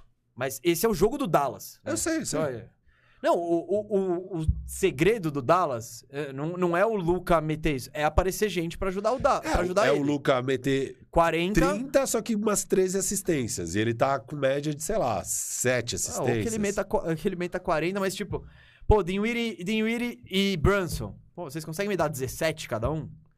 Nossa, e, e o trio, os trio dos os chutadores lá, o Finney Smith, o Bertans, o Maxi Clip. Eu vou precisar de dois desses caras metendo bola. Não, então e tem- agora a esperança pra Dallas. Vai pra casa, às vezes em casa esses caras ficam mais quentes em alguns momentos. Não, não, esperança tô- pra, pra não ser varrido, Ah, tá? tá. Não, não, esperança. A série, obviamente, Phoenix ganha. A, a única. Dallas só teria qualquer chance se o Booker não joga, gente. Com o Devin Booker. Mesmo com o Booker, eu não. Não, não, sem Booker pode dar jogo. Agora, eu com não- o Dev- Mas eu não iria de. não, tudo bem, mas aí tem uma esperança. Não, Agora, óbvio que tem mais chance. não, né? não. Lógico. É que aí tem alguma chance. Com o Devin Booker, é zero chance de Dallas passar desse Phoenix. Tem uma diferença muito grande entre esses dois times. Esse é o primeiro ano também do trabalho do, do, do Jason Kidd nesse time. Muito bom ano, muito boa evolução. Não, Mas, a primeira, é a primeira, segunda rodada do Luca. Eu acho que ser eliminado agora, tá ok. Tá com ok, esse time. tá ok. E É falta ajuda, falta ajuda. E a gente tá falando isso há muito, muito, muito tempo. Precisa chegar gente aí, precisa. Precisa ter essa. Ou ele essa- precisa ter um pivô decente, ou precisa ter um ala decente. Tipo, é um cara que vai me dar 20, que vai dar 20 pontos por jogo. Segurinho. Isso. E tipo, que você pode contar. Que ele vai. Isso, isso. Tá bom, ele, tem dia que ele vai ficar no 17, tem dia que ele vai pro 28. Uma vez ele explode lá, mas precisa desse outro cara, porque ficar contando com o Red Bullock, com o Jalen Brunson, que é muito bom o Jalen Brunson, que ele tem, cara, 1,80m e não... Aliás, uma das melhores. Acho que é o lado, o copo meio cheio dessa série pra Dallas é, é, que não tem que pagar o Jalen Brunson. não tem que pagar tão caro. Porque você quer manter ele, você provavelmente agora não vai ter gente querendo dar 20 e tantos milhões pra não, ele. 20 tem. Acho que não, acho que agora Ah, é 14, 15. Não, não, eu acho que o preço dele é 4 por 80. Então, mas, e tal- não é ruim esse preço. mas talvez agora você consiga um 4 por 70. Ó, que bom. Mas tem, um- tem os Knicks da vida, tem os outros Ah, caras... não sei não. O Detroit Pistons... Não, mas você concorda que essa série ajuda a baixar o valor Não, dele? ajuda. E, e, tipo, a galera tava fazendo uma overreaction monstra com o. Ah, mas tem- o cara fez dois jogos Sim, de 40 mas pontos. No Jazz. Sim, eu sei, mas. No Jazz, é tipo, põe, Não, leva o Brunson lá no Eu Zilda. concordo com a análise. Mas, tipo, Quando- nós dois, a gente Não, é, viu aquilo é- e falou, pô, o Jazz tá de brincadeira. A gente não ficou, nossa, o Brunson, pô, era um novo. Cara, a gente sabe quem é o Brunson. É, é um bom jogador, a gente gosta dele. Eu até falava que eu queria, né? Na época eu ficava. Não, eu, eu sempre. Eu, cara, eu digo isso. ah, antes dessa temporada eu falava. Jalen Brunson seria um All-Star se ele tivesse 12 centímetros a mais. Porque É. o QI de jogo dele é muito grande. E, e o que ele faz jogadinha perto da. O, ele, o estrago dele é feito perto da cesta, o que é muito curioso pra um cara do tamanho dele. Ele tem os fakezinhos, tem não sei o que, vai, sobe. Mas. é, é, você pega um- uma defesa bem armada, um time contra o Suns que tem gente com tamanho, com versatilidade, com mobilidade pra pegar ele, né? É, é mais, é mais difícil. Então, Firu, ambos aqui falamos que tá ruim pro Dallas. Você acha que vai ser varrido? Não, um jogo. Eu, é, Um jogo eu, eu não, eu não vejo. Eu, Ah, eu vejo, eu vejo Não, a possibilidade, eu vejo. vejo, vejo. Mas eu imagino muito que o Luca vai dar um jeito de ganhar um jogo, porque Que ele é o Luca. é o Luca, cara. O Luca levou no primeiro ano dele o Clippers titularzaço para seis jogos na bolha, e no ano seguinte levou a sete jogos. É, o Clippers também titularzaço, ainda sem as lesões de Kawhi e Paul George. É, Paul George nem se machucou, né, naquele ano Não. no segundo ano. Enfim, é, o histórico do Luca é de pegar sempre bons times e conseguir vitórias. Eu vou ficar muito. Se, se cara, essa é uma série que se Phoenix Suns consegue varrer, é tipo, cara, realmente esse Ah, Suns. Não, não, não. É sim, não, porque. não. Cara, Cara, matchup. Não é- ma- não é- Mas ma- é, É playoff assim, é tem muito de tem muito matchup. tem muito Isso. de. era um matchup bem favorável pra Phoenix. Isso É, claro. porque Phoenix ele é exatamente igual ao Utah, só com peças melhores. Tipo, se você for ver o estilo de jogo. São, são quatro. Não, é diferente. Não, não, não, não, não, mas tô falando, você pega a estrutura da equipe, ele- o Phoenix tem o pivôzão também. Isso, isso. A posição 4 e 3 são caras móveis, é o Jay Crowder e é o Crowder O'Neal. É, É, Mikal e. Bojan. Não, então, mas Não, mas tá tô falando estilo, Tá, tá. peças, peças. Pô, e aí você pega um armador Conley, um armador clássico como Chris Paul, Mitchell é um cestinha como... Só que aí você, vai ver, tem as sutilezas, por exemplo, a defesa, que não é nenhuma sutileza, é incomparável. Tipo, você não tem... Mas não o tem... esquema já tá. Pô, o Jazz Não. é chutar bola de três, chutar bola de três. O, o Não, Suns já é mid Mas eu tô falando, por exemplo, cê- cê- o Dallas, como ele explorou muito o Utah no estilo de jogo. Só que você não consegue explorar o Suns dessa maneira. Por quê? Primeiro, se for com o time baixo, o Aiton, ele, ele, ele tem uma capacidade melhor de buscar os caras fora. E no ataque, ele tem a capacidade De melhor de punir Lógico. o que o Gobert não consegue. Então, estrutura das equipes não, não, não é muito diferente. Só que o matchup ele é desfavorável porque tudo que o, o- Todos os truques que o Mavis conseguiu usar contra o Utah que deram certo, eles não funcionam contra o Suns. Então sua aposta é que não varre, mas. Ah, não varre, o Luquinha consegue Luquinha uma. consegue uma. Júlio César Júnior, você tem o número, o pique número um pro rachão. Você escolhe Yannis ou Luca? Vou te dar três anos, vai. Três anos de, de É. qualquer um dos dois. Não, porque se fosse escolher minha franquia estou começando hoje, acho que você pega o Luca porque ele é mais jovem. Ah, tá, tá, tá. Não. Porque tem, ele é cinco anos mais jovem. Mas três anos, eu acho que os dois vão estar bem fisicamente nos próximos três anos. É que o Yannis está no auge dele, o Luca ainda não está no auge dele, né? Mas Você acha que o Yannis está no auge? é, não, ele pode melhorar e deve melhorar. É, ele sempre melhora todo ano. É, até o momento, mas ele tá longe daquele momento onde ele vai começar a piorar, então ele Isso, deve isso, continuar melhorando. Cara, é difícil, né? Porque os dois são muito dominantes. Você tá dando volta. Eu fiquei preocupado com esse jogo 2 de Boston. Com o Yannis? Fiquei. Fiquei. Eu, eu, eu acho que foi a primeira vez na minha vida, segunda-feira, que eu falei, tá, talvez eu esteja convencido que o Yannis é o melhor jogador do mundo. E aí veio o jogo E e eu fiquei tipo, ai, era isso que eu sempre achava dele. E tipo, e não é querer diminuir ele, mas ele tem problemas no jogo dele. Responde que a gente já vai entrar nisso. Até porque eu não vi o jogo 2. Então... Não? Não, não, não vi. Eu tava Cara. no, no meu rachão, Tá. né? Eu tava há muito tempo sem jogar bola. Cara, é... do outro lado, o Luca, obviamente, também. Pô, o Luca acabou de ser caçado na defesa. Então, nesse momento. Há Eu- três anos, eu vou, eu vou de. ah, Pega o Luca, porque eu vou de pegar o. Yannis. Eu pego o Yannis. É, Ah, pra mim, é, é, vocês estão Não. vendo, eu tô confuso, eu tô dividido. É, o uma, é uma, hoje, é uma é- pergunta. o, o gap da defesa do Yannis É pra defesa do, do que- Luca é eu maior do que do ataque do Luca pro ataque do Eu Yannis. concordo, eu só, eu só tô pensando que, tipo. Bom, esse ano já passou, então eu tô tendo Não, uma. Ainda não passou, É. tá passando. Tá, tá. Eu tenho uma off-season do Luca pra ele trabalhar na Ah, defesa. tá bom. Você vai ver como ele vai voltar lá da Eslovênia. Eu acho que ele, vol- eu acho que ele vai ser sinistro no que Não, não, não. Eu, eu acho que ele vai, vo- eu acho que ele vai que ele voltar vai. mais em forma do que no. E bem defensivamente. Eu acho que o cara vai só trabalhar na defesa esse Ah, ano. Eu juro que eu não acho. sei, não sei. Eu juro que eu acho. Eu acho que ele é esse tipo de cara, sabe? Esse cara que tomou essa aprendeu. paulada e fala, puta, é Beleza. isso. Eu, eu acho que ele tem essa motivação de falar, puta, não, eu quero ser o melhor jogador. Tipo Harden. Não, mas ele é, Não, esse- ele é tem esse, esse. Que o próprio Não, Yannis vamos ver, tem. vamos ver. Porque Que é o que o Yannis tem. O Yannis ano... só chegou onde ele chegou porque ele tem essa, essa questão de falar, Não, não, ele, ele não tem, ele tem isso mais do que qualquer outro cara da NBA. Mas o LeBron é um Não, cara o LeBron que também, isso, beleza. Isso, isso, isso. Mas tipo hoje Então, eu acho que o Luca tem essa pegada. Então, eu acho que o Luca vai pegar esses provas e falar, cara, é defesa. Cara, eu isso preciso... sabe o que, que é? É entender a grandeza. E, o- Isso, e o, isso. e o Luca, eu acho que desde moleque ele já sabe. Isso. Né? E foi que nem o Jokic que voltou, acho que não nessa, mas na passada, tempo, na temporada passada ele voltou meio pesado e É. tal. E os dois apanharam, né? O Jokic apanhou e o Luca apanhou. O Jokic nessa voltou fininho, fininho. E o Luca na próxima eu acho que é. Acho que ele admite. Quando o cara admite isso, Isso, publicamente. Não, e acabou o jogo ontem. Entrevista do Luca. Que, é que ele fala? Cara, eu preciso ser melhor na defesa. É isso e acabou. Cara, muito da hora isso. Muito da hora. E foi isso que aconteceu no jogo. Ah, o resumo do jogo teve tudo. Tá, tá, tá, tá. Falta ajuda, falta. Luca, você precisa jogar melhor defesa. Não dá pra um cara que é tão bom quanto você ser caçado na defesa dessa forma. Não dá. Então, e ao mesmo tempo, não dá pro Yannis ser o melhor jogador do mundo e o Celtics lançar a defesa Westbrook nele. Então não dá, não dá. Não dá pro melhor do mundo ser esse jogador ofensivamente. Então, só que o que, que eu acho, olhando pro ano que vem? Eu acho que tem um claro caminho pro Luca vir melhor já ano que vem nisso. Eu não sei o quanto é viável o Yannis melhorar exponencialmente essa questão do ataque Mas que a gente vai aquela entrar. coisa, ele, pra mim ele nem precisa, porque ele já é o melhor defensor do mundo.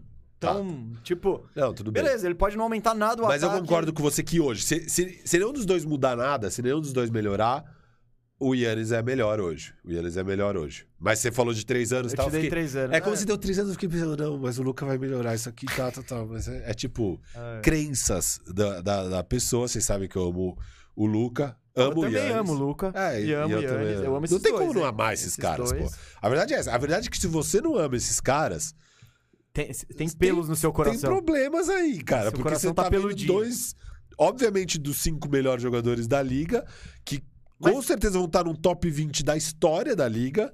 E, pô, você deveria esses Mas caras. eu vou dizer um negócio. O Luca, ele é mais desgostável, porque ele tem umas carinhas, ele tem não sei o que, ele reclama os caras. Não, não, tô falando imagem. É, o mais desgostável do Yannis Luca é é- impossível. Você não, go- não tem como não gostar do O mais desgostável do Luca é o tanto que ele reclama. Isso. E as é caras isso. que ele faz. Ah, as é caras meio... são da hora. Ah, As caras de. de reclamar. Ah, não. Tá. As ca- Então, reclamação. Mas eu tô Ah, não, falando... aquela piscadela? É, piscadela é legal. é caras, legal. quando ele tá se achando, é da hora. Não, isso é legal. Tô falando que ele é. E ainda, eu acho que vai. É algo que será visto no futuro.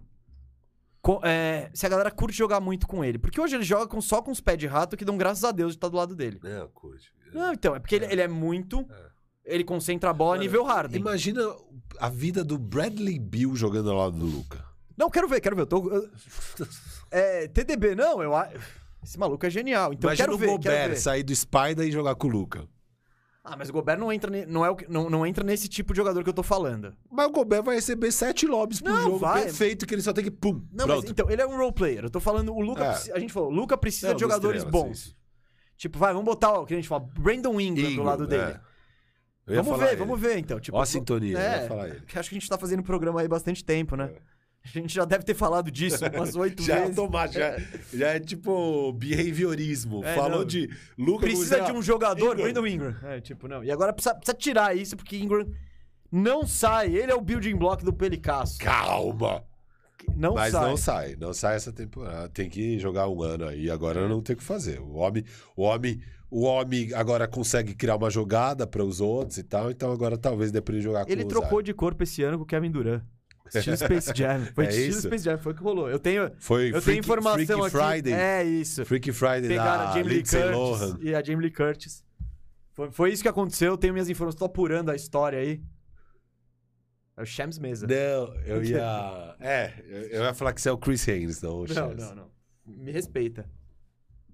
Chris Mesa. Não, não dá. Chris Mesa. É o Chamesa. eu não vou. eu- eu- Shamsa. Shamsa. Shamsa. Pode ser um Mesa Charânia. Sei lá. Vamos, não, não quero ser, não quero ser. Hoje o BR já tá aqui, mas eu trouxe uma informação quente aí que eles trocaram de talento nesses playoffs. Ingram e Duran. E isso é real. O, o, o, o, cara, Tudo o Ingram. Você não consegue não provar, Não, você não exato. consegue refutar. Não As evidências estão aí. É. Porque o Duran tava fazendo tudo de pior que o Ingram faz. E o Ingram tá fazendo tudo que o Duran faz ali no clutch. Então, fica esse questionamento. E o questionamento, Silvinho, estagiário, sempre aqui. Valeu pela contribuição. Agora imagina. Ele, ele chama. O, o Silvinho é chamado estagiário por todo mundo. Não é coisa sua isso. Acho que não, cara. Tá, tá, tá. tá. Não, ele, ele não é técnico. Isso ele não é. técnico ele não é. Ele- Não, a dúvida é se o Silvinho estagiário aqui pegou isso de você ou se. não, não, não. Acho que não é influência minha, Tá, não. tá, tá, tá. Acho que não é influência minha. Porque, e ele foi estagiário, né? Ele foi estagiário do Guardiola. É, foi, aquela- Ele é conhecido como Silvinho estagiário. Não sei. E ele quer saber, agora imagina o Luca no Suns. Ele jogaria de ala? Se o Lucas. Porque. Vamos por que, que ele tá falando isso? Porque em 2018, o Suns teve o primeiro pick do draft, pegou o Aiton e não pegou o Luca, que o Luca foi ser só o terceiro pick do Atlanta que trocou ele pra Dallas, enfim, essa história. Mas não seria nenhuma loucura, pelo contrário, eu, na época que não tinha o bandejão, mas defendia já ter pego o Luca, porque eu sabia que esse cara ia ser muito bom. Ah, é? E eu não, acho que o que o Suns pensou é: o Aiton, se pá, tem mais, tanto potencial quanto ele. É mais difícil achar um pivô. E a, bom. não, e a gente já tem o Booker. Não, sim. Então eu acho que eles pensaram nisso. Putz, o Aiton vai complementar mais o Booker aqui. Eu não acho que é um pensamento certo e óbvio. A E gente sempre fala, tem que pegar talento. é. O time que era tão ruim quanto o Phoenix Não, Suns vai imagina pelo maior o talento. Luca com o Booker. É, surreal. Ia ser. Ele não jogaria de ala. Porque. Não, e, e- o que eu quero e dizer isso dá é: muita se o Luca tivesse caras, no é. Suns, o Chris Paul não estaria no Suns. Então o Luca seria o point guard. Não, e isso às vezes dá muita pena pros caras, que é tipo, o Carmelo. Uma carreira não vitoriosa, mas, cara, se ele tivesse sido draftado pelo Detroit, não vamos entrar nessa discussão, mas sabe, a gente sempre tem essas questões. Pô, o Luca. Imagina ele com o Booker. Ele tá agora no quarto ano dele da liga e o melhor companheiro que ele teve até agora é o Brunson. Eu diria que é o Finney Smith, mas muito enfim. triste. É, é, porra. Ao, Não, o- ao o do- mais do- do talentoso cenário é sem dúvida o Brunson. e no cenário mais normal, que o normal seria ter sido o primeiro pick, você teria dado a sorte de cair num time que já tem o Devin Booker. Pô, e cara. daí em diante. E que meu. tinha o Mikal. Imagina, você já tem, mano, Luca, Booker e Mikal. Right on. Olha a moleza que é fazer o resto aí. Não, exato. Você Aí você pega o Dwayne Dedmon, o Jay Crowder e acabou. Seu time tá pronto. Pô, é surreal. Não, seria insano. É. O Suns ramelou nessa, né? Fala a verdade. Fala a verdade. Só não ramelou menos que o Kingaço, né? É. Aqui, ó, Thomas, contribuição, grande Thomas, tamo junto. Filho, vamos pro leste aqui. Vamos pro leste, no pique, hein? No pique que já são... Eu- Opa, Moro aqui. O Moro é implacável com o superchats. Ele já deu a letra aqui. Que eu deixei passar o do João. Que só caiu pra mim agora, hein? Vamos lá, e do João. Não pode deixar passar, hein? E põe, e põe em cima nisso. Esse frete é frenético. Manda, manda o print aí pro mesa. Calma aí, calma aí, calma aí. calma esperando aqui ele no chat. Não, é, o do João não achei. É que o do João caiu agora, ó, no meu. Ele só apareceu. Você tá Não, ao vivo? Vitor. Vitor. Então me pa- passa lá no. Passa do João pro homem. Eu, eu leio aqui. mano. Não, não, não. Eu já tô com o do. Eu tenho um outro aqui do Vitor. Qual seria o Tatum do Tatum na NBA? Seria próximo do Luca? Depois de passar pelo Bucks, mandem um salve para os meus brothers Fábio e Gu que torcem pro Portland. Vitor, fica o salve pros seus brothers, o Fábio e o Gu. É, tempos turbulentos adiante, mas permaneçam firmes aí torcendo pelo Blazão. E, cara, o teto do Tatum, eu acho que ele pode ser um top 5 da NBA, ele pode ser um MVP um dia. Eu acho que Claro, isso claro. pode acontecer, cara. É, o Tatum é muito bom defensivamente, ele evoluiu como playmaker, ele evoluiu como é, um cara pro clutch time, pra, final- até por ter evoluído como playmaker isso ajuda, né? Você vira uma, uma, uma ameaça em vários fatores e não só pra pontuar. É, isso abre o leque de opções né, nessa hora do clutch. E, cara, e a gente viu o que ele fez defensivamente, sendo o principal marcador do Duran na série. Então, você pega esse cara que é all-around e o Celtics está posicionado para ser um time de muitas vitórias. É um cara que realmente pode ser o MVP da liga a qualquer ano aí. Embora exista ainda uma lacuna dele pro, vai, digamos, pro Yannis numa temporada regular. Sim, mas é aquela coisa. Boston, primeira campanha, melhor do Isso, leste, isso. defesa. Você ele vai ser pegar o fator geral. Vai ser considerado. E, pô, o Yannis e o Tatum é mais jovem que toda essa galera, então. Não, o Tatum tem 23. É, então. É surreal, ele é muito jovem. Então todo mundo vai ficando velho ali, quando tiver todo mundo, o LeBron já vai estar fora da É, liga, o o, Duran do- vai estar fora da liga. O auge do Tatum vai começar daqui cinco anos, digamos, vai. É. Que é quando o cara já aprendeu muita coisa tomando porrada e ainda tá no pico físico, que é aos 28 anos. Então, é aquela, é aquela mescla de experiência e ainda muita vitalidade que você tem só lá pros final dos seus 20 anos. Então, daqui cinco anos o Tatum vai estar no auge. É, cara, Então acho que sim, né? É É, é o que se espera dele, é chegar a esse nível MVP, ser um top 3 da NBA, ser um, enfim. Esse ano ele já deve ter até ganhado uns votinhos aí na, na votação do MVP, não de primeiro lugar, mas um. É, São cinco votos, são né? São trinta. cinco, então com certeza ele ganhou uns quarto, até terceiro lugar, talvez, pra alguns. É. Ah, Que sempre tem os doidos, né? Que não coloca Sim. nenhum dos três como primeiro. Como ah, na votação do primeiros. novato foi isso. Tem, te- Teve- eram os três óbvios Green. e o Herb Jones. Teve o Herb Jones. Eu gostei que alguém deu um terceiro lugar pro Herb ali. Eu gostei.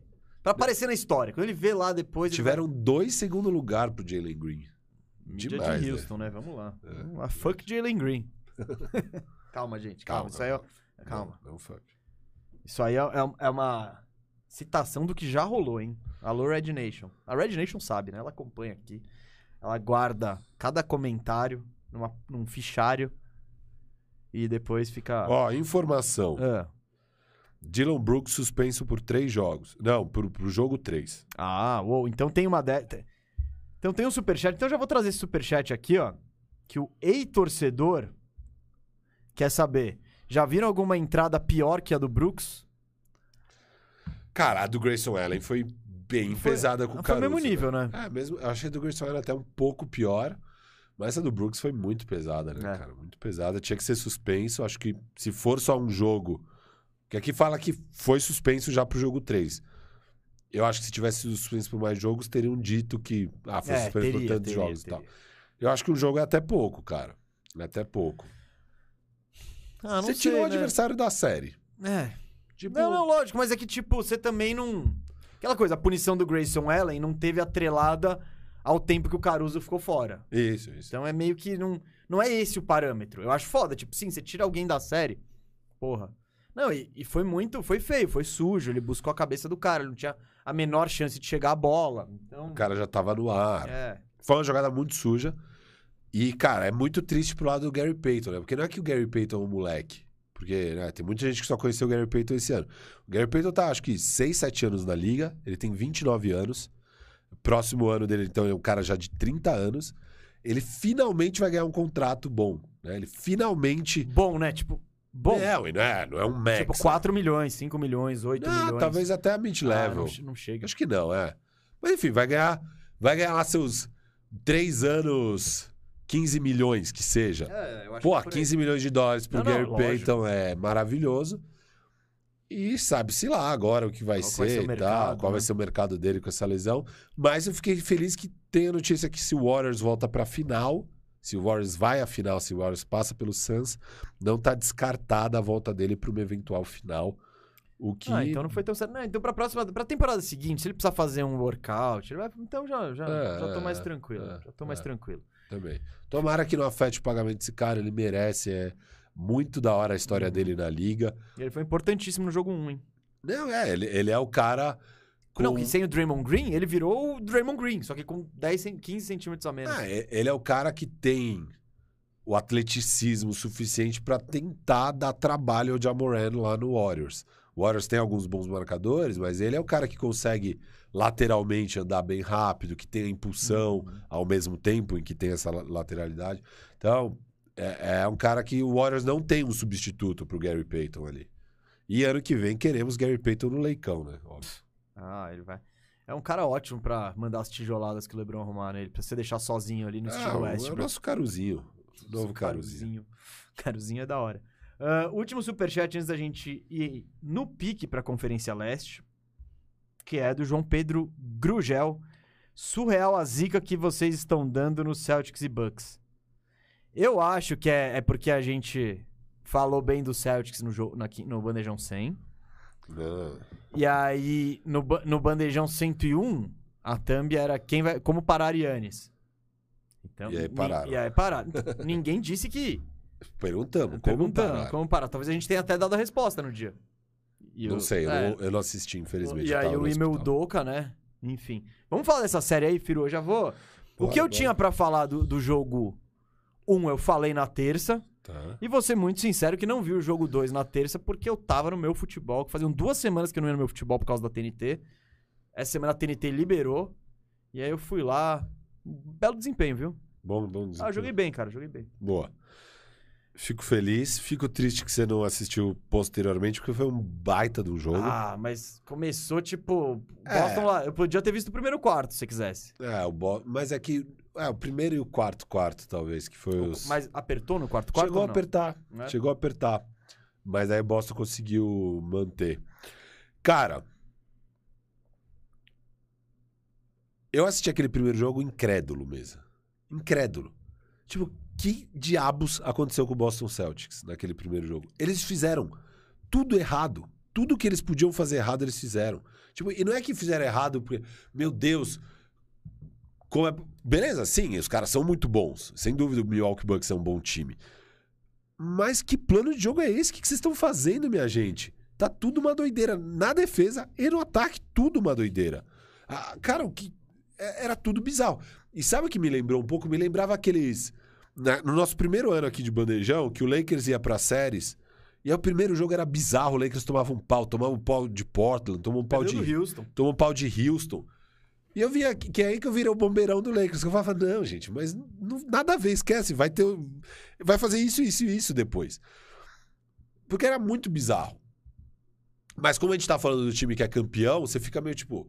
Nossa, será que é tão difícil assim enfrentar eles? E, tipo, aí o time se perde e faz essas besteiras que o Boston tava fazendo em quadra. E o jogo 2 mostrou que não. Que, tipo, o Boston jogando direitinho, o Boston consegue vencer o Bucks. E o Boston jogou muito direitinho no jogo 2. Fez tudo corretamente. É, Foi, foi, um, foi um- até um vareio, assim, na verdade, do Boston Celtics, que é o que a gente esperava sem o Middleton, né? Não, vareio você esperava, eu não esperava não. Eu falei Ah, eu sete es- jogos. é, eu esperava, eu esperava em cinco, né? Eu falei que era em cinco. E. não, agora vamos ver. Acho que o jogo 3 vai dizer muito a gente. O, qual, Ou qual não que vai é? dizer nada, né? Tipo, Não, é. Mas, ó, eu quero saber um negócio de você, porque o que que eu falei sobre o jogo 1? Pra mim, o grande problema do Boston foi o seguinte. Eles chutaram 50 bolas de três. Aham. E, e não foi uma estratégia, foi, foi situação de jogo. Por quê? Porque eles batiam pra dentro, aí encontravam lá ou o Yannis ou o Brook Lopes. E aí, naturalmente, põe a bola pra fora e aí quem te receber vai chutar. E isso não é a forma mais eficiente, né? Não necessariamente de, de atacar o Bucks. Mudou algo em relação a isso? Cara, Ou o- simplesmente as bolas caíram? Porque não, não, é, uma não, não, variável não, não foi só isso. O que o Boston fez muito no jogo é o jogo correto de Boston que a gente gosta, que é muita troca de passes, drive and kick, drive and kick, drive and kick. Eles fizeram isso todas as jogadas. Então, tinha um cara livre de três, vinha o cara pump fake, corta pra dentro, vem a, a, a cobertura, toca pro cara fora, vai lá, corta pra dentro. E daí, cara, ou você vai ter umas bolas de três realmente muito livre, ou você vai ter uma bandejinha fácil porque você abriu o garrafão. E o Boston fez isso à torta e direito, cara. Eles fizeram isso todo jogo. A partir do terceiro quarto, deu até uma agonia. Porque o Boston para de fazer isso um pouco e começa só a chutar o três sem, sem continuar com esse movimento de bola, sem gastar a posse de bola até o fim e achar o melhor arremesso e tudo mais. E nessas, pouco a pouco, uma vantagem que chegou a ser de 25 vai caindo. A cada três minutos cai uns três pontos. Então, ah, vai, vai. E o Yannis melhorou, porque o Yannis. O que, que o Boston faz defensivamente com o Yannis? O primeiro jogo, Boston parecia um time desesperado. Aliás, o Boston parecia o Boston de novembro. Era, é, eu falei, cara, o, o, Milwaukee fez o Boston voltar a ser o Boston de novembro. Nesse jogo, o Boston tava zero desesperado. Parece que eles falaram, não, vai, vamos jogar direitinho aqui na defesa. E aí com o Yannis, eles fizeram a marcação Westbrook, cara. Eles colocavam dois caras aqui na, na, na entrada do garrafão. Fazia a barreira e. Mas a barreira dava 3 metros pro Yannis. Não ficava marcando perto dele. Não, tipo, ah, ô, ô, grandão, quer arremessar aí? Pode arremessar. Vai lá, ganha da gente arremessando. E o Yannis ficava, tipo, desconfortável, choque. não arremessava, também não batia pra dentro porque Sim. ia ser difícil ali fazer alguma coisa, mesmo ele sendo o Yannis. É, e aí tocava, só que aí não é aquele passe que, pô, você achou um cara livre. Porque não, a defesa tá toda montadinha, você tocou lá, é só um passe tipo, pô, não tem muito o que fazer, toma aí a bola. Sim, sim, não é, não é o playmaker, é tipo. Não é o playmaker, não é que você chamou a marcação dupla e achou um cara. Você não facilitou nada, você só não conseguiu fazer nada com a bola e passou a batata quente. E foi isso que rolou. A partir do terceiro quarto, o Yannis começou a falar: não, beleza, então eu vou arremessar e vamos ver se cai. E até caiu umas bolas dele. E, e, pô, é isso. Você... Porque o que, o que a gente sempre falava do Yannis, Yannis precisa ter um jump shot. Precisa começar a cair. E, a, e a partir, principalmente na final do ano passado, pô, caiu um monte de coisinha dele, né? Uns fade away, uns giros, uns jumperzinho e tal no mid-range. E, tipo, no primeiro, no primeira metade do jogo, o Yannis não tava nem tentando. O Yannis tava muito desconfortável. E, cara, era isso. Era a marcação Westbrook total. O, o Lakers contra o Houston, inclusive, né? Uhum, Nossa, Você fala, cara. vai, E vai, aí vai. o Lakers fez isso e falou: tá aí, esse Vou é o cara contratar eu esse quero. cara. Mas eu fiquei. Mano, foi, foi muito decepcionante ver que dá pra empregar isso contra o Yannis e ter algum sucesso. Então, Mas aí é que tá. é o que eu vou te falar. O Yannis vai precisar ser mais agressivo e falar: mano, não, eu vou ter que bater pra dentro Então, e dar filho, um é jeito, que- porque eu filho, sou o Yannis. Então, por que que isso... A defesa do Boston, ela é excelente e eu já disse isso. Ela tem alternativas. Ela pode te meter um time gigante, pode meter baixinho que vai tentar é, impor em você velocidade. Eles trocam tudo que é bloqueio e é praticamente impossível você achar um mismatch. Mas em relação a isso, o Yannis, com certeza ele viu como o Boston marcou ele e vai tentar fazer de outra maneira. Tipo, ele é um cara que é característico dele achar as soluções. Isso, isso, e eu, isso. fa- eu usei esse exemplo já, o Zach Lowe já falou isso, a série contra o Suns do ano passado. Pô, o Yannis ele volta meio machucado, meio assim, e todo mundo exaltando o Eiton. Puta atuação do Eiton para o Yannis. Ele vai aprendendo como atacar o Eiton. Ele vai aprendendo e aí chega no fim da série não tem como parar o Yannis. Não tô dizendo que vai acontecer isso. Eu- tô tipo a Jade Picon aqui. Eu quero. Eu Quem é quero. Jade Picon? Referências. Eu quero minha resposta. Eu quero ter a minha resposta. E a minha resposta E a Jade Picon fala, ela fala isso? Ela falava isso, porque ela batia cabeça indicando o Arthur Aguiar pro paredão, Arthur Aguiar pro paredão, falando, eu quero minha resposta. E toda vez ela tinha resposta, mas ela queria a resposta. O que eu tenho, o que eu tenho aqui com o Yannis é o seguinte: eu sei desse argumento, mas o que eu acho daquela série é que era só um mismatch mesmo. E não é tanto que ele solucionou, é mais que, pô, Ah, ele, não, ele é- tirou proveito de coisas que já estavam lá. E o primeiro jogo, pô, o cara não devia nem estar em quadra.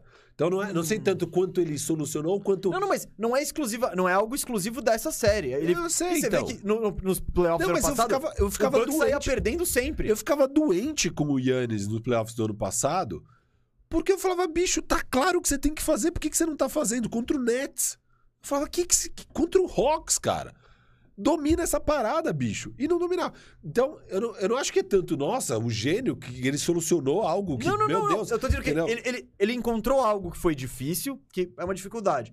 Não é o gênio que solucionou. Não, não, eu sei, eu ele foi sei. tentando encontrar maneiras e achou a melhor maneira Mas de eu fico na dúvida o quanto ele de fato sabe solucionar problemas ou quanto só, pô, ele tinha uma vantagem clara pra ser explorada, ele conseguiu explorar naquela série na hora que mais precisou e foi fantástico, uma atuação brilhante, blá, blá, blá, blá, não quero diminuir nem um pouco o que ele fez lá em quadra. Mas o que eu acho agora, o- por que, que eu falei que eu quero ver o que o jogo 3 vai me mostrar? Eu quero ver justamente no jogo Yannis, 3 Sim. se o Yannis tem uma resposta ou se o Boston pode. Porque Ou o jogo 1 é uma anomalia pra mim, isso tá claro. A minha dúvida é se os ajustes que Boston fez pro jogo 2 é algo que, a partir daí, então, o Boston vai dominar mesmo e tal, ou se existe alguma resposta do Yannis pra isso. E é isso que o jogo. Eu acho que o jogo 3 vai dizer. Porque se no jogo 3 não aparece, eu vou tender a. Eu vou me inclinar a acreditar que não vai vir resposta em nenhum momento da série, entendeu? É, então, mas também, óbvio, a resposta pode vir no jogo 4, a resposta pode vir no jogo 5, sabe-se lá. É, mas enfim, eu tô muito aguardando pra esse jogo 3. Eu acho que o jogo 3 vai dizer muita coisa aí pra gente. Porque é isso, cara. Pra mim tá muito aquela cara de um jogo 1 maluco, que não faz o menor sentido, que você não leva nada daquele jogo 1. E na, na- no Live Basketball, eu falei um pouco disso. Eu falei, cara, eu falei Boston em 5, e apesar de eu estar assustado porque foi um massacre do, do Bucks o primeiro jogo, eu acho que essa pode ser aquela tipo de série que, cara, não exagera na reação ao jogo 1, porque jogo 1 é muito enganoso muitas vezes, né? E pode ser esse tipo de série que, cara, foi só um jogo bizarro e não vai ser isso a série. E o jogo 2 meio que me ajudou nesse meu take de eu não ter. Porque, né, às vezes podia ter sido de novo um massacre do Bucks e lá vai eu de novo, né? Não, 2 a 0 mas vai vir a virada, ou sei lá o quê, né? Eu apostando contra o Bucks eternamente, estilo já de Picon com o Arthur Aguiar. É, é, é, Estilo já de pico. Puta que eu, pariu. eu, sou, eu sou já de Picon e o Bucks é o Arthur Aguiar. E tipo, cara, Arthur ou surta? isso, Arthur ou surta o Yannis. Gosta, velho. Viu? Você já sabe o slogan. Nossa, cara. eu ouvi isso algumas vezes em alguns grupos e lugares diferentes. Pelo meu- mesmo interlocutor. Meu, meu, meu canal de cortes, inclusive, tem isso ali, ó. Tá, Arthur surta, é, é. então... Bom, bom. Mas enfim, eu, é, esse jogo 3 vai falar bastante coisa pra gente. Não, não tô nem querendo adivinhar o que, que vai acontecer. É difícil saber se vai ter uma resposta ou não. Mas de qualquer forma, eu acho que é isso. É o que eu sempre achei. Eu acho que o Celtics tem obrigação de ganhar essa série sem o Middleton. Eu já achava que Boston ganharia com o Middleton. Sem o Middleton, cara, você tem obrigação. É, e é o que eu falava muito, e foi bizarro isso no jogo 1, é essa é a série perfeita pro Jalen Brown brilhar.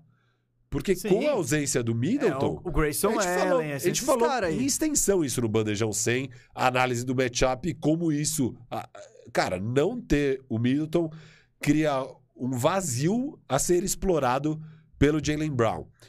E o jogo 1, o Jalen Brown foi horroroso. Não dava pra ele ter tido uma atuação Horroroso. pior. É um jogador horroroso. Horroroso.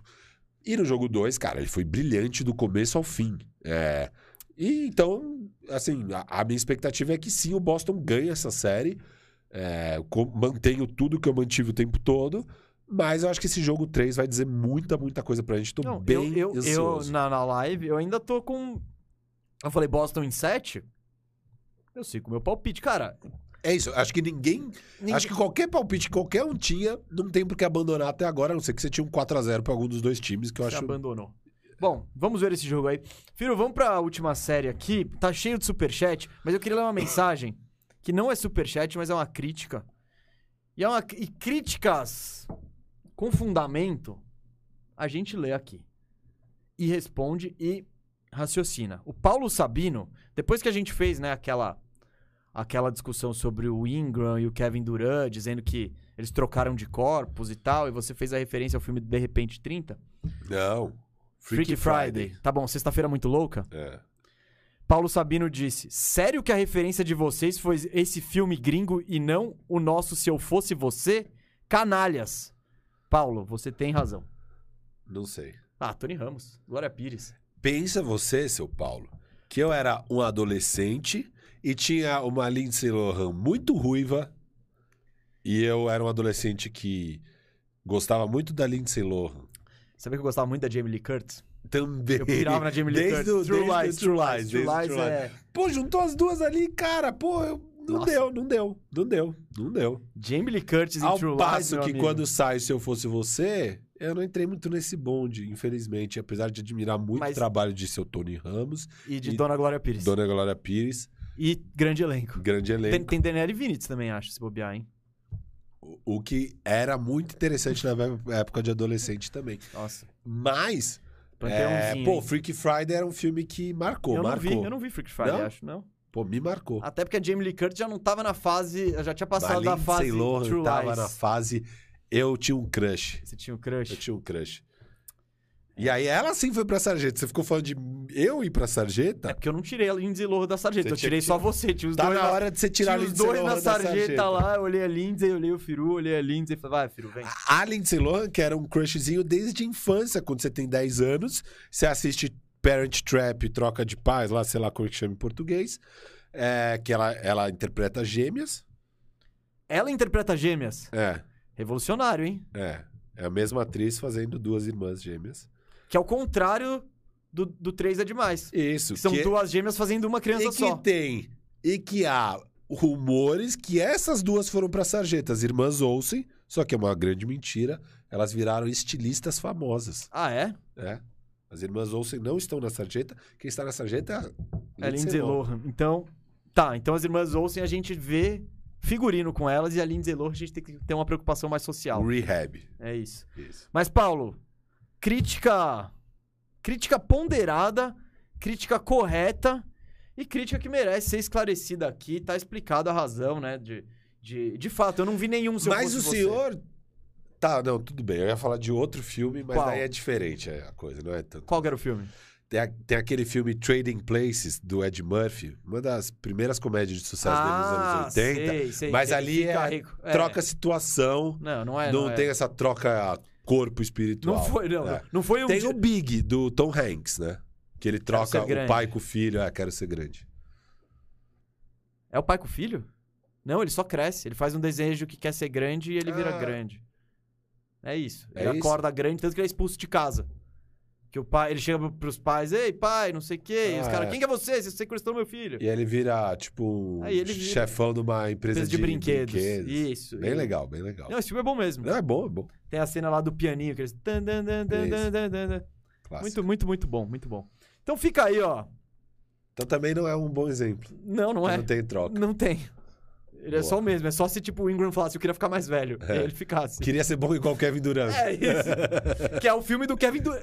Tem um filme do próprio Kevin Durant que ele troca de habilidade com o garoto. E tem o Like Mike também. Não, Like Mike ele só, só acha um tênis. E aí, mas com o tênis ele. Não, mas ele não troca nada. O Kevin Durant ele É. troca. Você já É. viu esse filme? Eu vi com o João. Não.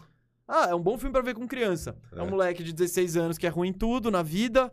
Aí ele cumprimenta o Kevin Durant, os dois põem a mão na bola, tipo Space Jam. E, e o moleque, o Kevin Durant vira o moleque, e o moleque vira o Kevin Durant, tipo, voando com um metro e meio. Então é. Não é ruim não pra ver com criança. Porque é de basquete, né? Tem coisa pior aí pra ver. Mas Tipo fica Space aí- Jam. O do LeBron. É, eu. eu- Não, não. O do LeBron ele é, ele é consideravelmente pior que o outro. É. É, é. Não, eu não, eu não consegui acabar de ver porque eu fui ver com a Tereza. Tereza ama o Lebron. Por que será? Por que será? Ela fica, pai, o Lebron é o melhor, né? Isso é mente pra criança. Falo, ó, é o melhor. É, não minto. Não, porra. Não minto. Não, E- hoje, isso é uma men- Hoje dá pra dizer que isso é uma mentira em todas as esferas. Não. Eu acho. Ele ainda é o melhor jogador de basquete. Você, tá, você, ainda, você não, não ficou. O playoff não te provou isso? Ah, gente. Não é a hora. 4 e 15 não é a hora. Os playoffs não te provaram Não é a isso? hora. Que, playoff? Que, Esses playoffs desse ano. que o Lebron, o Lebron tá jogando muito A esses gente vai playoffs. discutir depois. Não, os playoffs desse ano, o Lebron, a atuação do Lebron tem me impressionado muito. Ele twitta com uma precisão. Ó, anota. Visita praias. Anota, anota, clipa. Isso aqui vai virar um corte de shorts daqui a um ano. Daqui a um ano, falar a verdade. Um ano e dois meses falar a verdade, que daí quando é a final já vai ter vindo o canequinho. Faz o corte. Canequinho? Que canequinho? Faz o corte, clipa aí. O YouTube agora dá pra clipar também, então se tiver na Twitch ou no YouTube pode clipar. LeBron with a Vengeance 2022-2023 vai provar que ainda é o melhor jogador em atividade. Cara, esse barco vai estar afundado. É tipo aquele meme. Você já- você já viu o meme lá que tem tem um menino nadando, os pais olhando pro menino, o outro menino se afogando, e aí na imagem de baixo é tipo um cara. É um, é um esqueleto lá. É você. Vários esqueletos. Vários esqueletos. É, então. Eu acho que Tá bom. você vai ser o último a Já sair desse barco. já cliparam, Não, já não, tô, cliparam. tô, tô só falando, tô só Vamos lá. falando. Mas muito bem o Lebron, Lebron nos playoffs esse ano, tô gostando. Tô achando que tá faltando. Faltando aqui uns tweets mais Lebron, né? Será que ele tá guardando? Mano, mas faz falta, hein, ver o Lebronzinho nos playoffs. Ah, faz pra você, pra mim não. Ah, ó que hater. Depois fala que não é hater. Com a camisa do Lakers? Tô fora, tô fora, ah, velho. É demais, pô. ah, Vai, que demais. Faz falta. Demais. Pra mim, Eu- sempre super estrelas fazem falta nos playoffs e o LeBron não é exceção. Não só não é exceção, como é um dos maiores casos de fazer falta. Jonathan Isaac também tá fazendo muita falta nesses playoffs. Em todos os playoffs. Na história dos playoffs eu digo que ele tá fazendo falta. Mas vai Vamos. chegar a hora dele. 2024. Eu já tô. É 24 playoff, 26 título. A galera já sabe. Com o Luca Magic. Talvez ele queira vir no bandwagon do Markelzão. A van do Markel. Ele vai entrar lá, vai estar o Luca pedindo carona na estrada. Júlio César Júnior aqui. Ó, eu- tem um monte de superchat, a gente vai falar rapidinho depois dos Sixers, mas rapidinho. É porque não tem muito o que falar, não. Tem. Ah, aí, ó. O cara não quer ir embora hoje. Acompanho o. NBA porque vi o- o Júlio César, Júlio C. Júnior, pode ser outra coisa, não César, mas Júlio C. Júnior. Acompanho o NBA porque vi aquele highlight do Kawhi em 2019 e me interessei. Existe alguma outra jogada desse nível pra vocês? Ainda sou novo na NBA. Júlio, eu diria que todo ano tem uma jogada. É que essa foi. Não. Não, é que essa foi. A jogada foi muito foda. Foi num jogo 7, mas era uma segunda rodada. Mas meio que podemos dizer que ali definiu o campeão ao mesmo tempo. Hum. Sixers ganharia o leste se passa e Sixers teria sei. ganhado do Warriors Ganharia do. Bucks? Não sei se vocês Ganharia. Cara, você viu, você viu Ben Simmons nos playoffs do ano passado? Eu não garanto nada que ganharia Não, do mas tinha o. Jimmy Butler, era um time muito melhor, tinha muito mais opção. Não, não, não, não, não. Não, então, é que essa jogada ela foi incrível, ela definiu uma- um jogo 7, putz, acabou sendo a jogada icônica de um título, mas não foi na final, não foi na- nem na final de É. conferência, foi na segunda rodada. E tipo, você tem muitas jogadas icônicas, tipo o Damian Lillard. Damian Lillard metendo O logo contra. É, metendo na cara do Paul George dando Tchau, tchau, tchau. Então, você tem várias na história da NBA. Pô, tem uma do Michael Jordan, que ela é conhecida como The Shot, que foi uma bola que ele faz Contra o Cavs? contra o Cavs na primeira rodada. Eu não lembro o ano, se foi. 91, acho. É, foi o ano que eles foram campeões? Não, eu acho que não, acho que eles não tinham sido campeões ainda. Não, 89. 89, é, acho. É, é. Que E esse- depois ele repete, né? Ele faz uma bem parecida depois. É, mas aquele lá é o The Shot que é em cima do Craig Illow. Que é isso, é, é é um jogo 5 de primeira rodada, que é uma bola Na que, época havia cinco jogos, Isso, então isso, isso. final. que o Michael Jordan recebe a bola meio que na cabeça do garrafão, salta pro arremesso, o Craig Illow salta pra dar o toco nele, ele passa, o Jordan ainda tá no ar, aí ele arremessa, mete a bola, o Bulls avança, enfim. Tem muitas jogadas dessas na história da NBA, essa é com certeza uma das mais marcantes, Tem o né? arremesso do, Do Kyrie. do Kyrie, tem o arremesso do. Bom, do Steve Kerr, a gente viu lá. Ray Allen. Tem o do Ray, Allen. Moro lembrou muito bem. Esse, esse, talvez- esse acho que é É. o maior arremesso da do Ray história da Allen NBA. é sinistro. Esse e o do Kyrie, por incrível que pareça. Porque o Kyrie, o Kyrie no, no jogo 7 de 2016. que- Mas o do Ray 16. Allen é absurdo, né? É, é. Que é no rebote, já deu errado. Eles pegam o rebote. Sim, sim. Quem que errou o arremesso primeiro? Quem?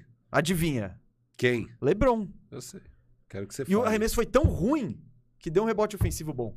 Kevin Love pegou, não foi? Não, Kevin, Chris Bosh. Kevin Ah, Love. não, é Chris Bosh, desculpa. O Foi- Kevin Love. O Kevin Love do E a Miami. grande cagada é, o Tim Duncan não estava em quadra nesse momento porque o Pop queria uma, uma escalação mais móvel minu- pros segundos finais, assim. Se o Tim Duncan tá lá, esse rebote não sobra na mão do LeBron. E o Duncan seria 6-0 em finais. Scary Hours. Isso é Scary Hours. É. Isso é Scary Harden Hours. ainda não aprendeu Scary Hours. Não, não. Mas, Júlio, tem vários desses aí. E se você acompanhar esse ano, com certeza vai ter um. O ano passado seria o do Kevin Durant, com o pé na linha de três. Seria. Bom, mas teve, teve o, o- Pô, a enterrada do Yannis na, na ponte aérea do Drew Holiday. Ah, mas é diferente. Ali o jogo já tava meio. Não, ali acaba o jogo. Não, então acaba o jogo ali. Mas, mas o jogo já tava meio ganho. Se não, se você, você pensar no- no- na jogada inteira, É, assim. O roubo, mas. Roubo a- mais, porque só a ponte aérea. Tem o toco do Yannis no, no, No outro, no outro jogo. Tem, Tem o toco do Lebron. tem Tem? o toco do Lebron no Igodala. Qual? set do Suns contra o Clippers tem o Valley Oop que eles chamaram, né? Que é a bola do DeAndre Ah, do o Valley Up, ponte aérea pro Deandre É. Deandre Ayton. Essa o Moro citou aqui porque ele machucou ele, que foi contra o Não, Clippers. não, não era, não era jogo 7, era jogo 6. Eles ganharam em 6, né? Eles ganharam em 6. Então, então Mas foi no último jogo? Foi na eliminação? Acho que não. Foi? Eu achava que era o final de um jogo 1 ou 2 aquilo. Não, eu acho que foi no jogo que É? não bom. Então, Júlio, tem vários aí. Vários, vários, vários, vários, vários. É só acompanhar no YouTube, raio. Mano, Ah, não, mas aquele lá, com aquele nível de. Aquele foi bem especial. Foi, foi, É não, tanto que ele é lembrado até. é Tanto que é uma jogada de segunda rodada que vai ser lembrada pro resto da Isso. vida. Ela é. Essa é a jogada do título do Raptors. É. Tipo, se for lembrar uma jogada daquela campanha, é essa. É, Então ela é icônica o suficiente. Mas tem várias outras jogadas de vários outros títulos que também, Também são, são. icônicos de forma E equivalente. tem jogadas assim. que não são de títulos, que são, são icônicas, que é o caso dessa do Damian Lillard, por exemplo. Ou do Michael falou. Jordan, que também É, citamos, isso, né? isso. Então, é, é isso. Silvinho estagiário tá aqui, ó. Ele, ele já tá. Ele quer uma reviravolta aqui, ó. Lillard no Heat, Bill no Sixers, quero panela. Lowry pro Lakers do Firu, Westbrook no, no Clippers pra fazer as pazes com o Jackson. Silvinho, Não. isso é absolutamente impossível de acontecer. Até porque. É que, tipo, você tá... Lillard e Bill é um patamar acima de Lowry, que tá acima de Westbrook hoje. É, Lillard, Bill. Sim, sim, mas, ah, tipo- Mas com várias. É, camadas aí, doideiras e idades diferentes. Mas ele nem fez um círculo. Não, não, é só o que ele quer acontecer? É. Ele não falou que é só. Porque nem foi Não. ninguém pro Wizards. Ó, Lillard no Heat, interessante. Mas eles pagaram o Lowry agora, né? Ainda tem É. mais um ano de Lowry. Bill no 76. Tem que tirar o Harden, né? Bill e Harden e Max não, É. Vai falar pro Cauê trocar Bill no Maxi. não troca. Mas hoje em dia, as pá nem eu troco.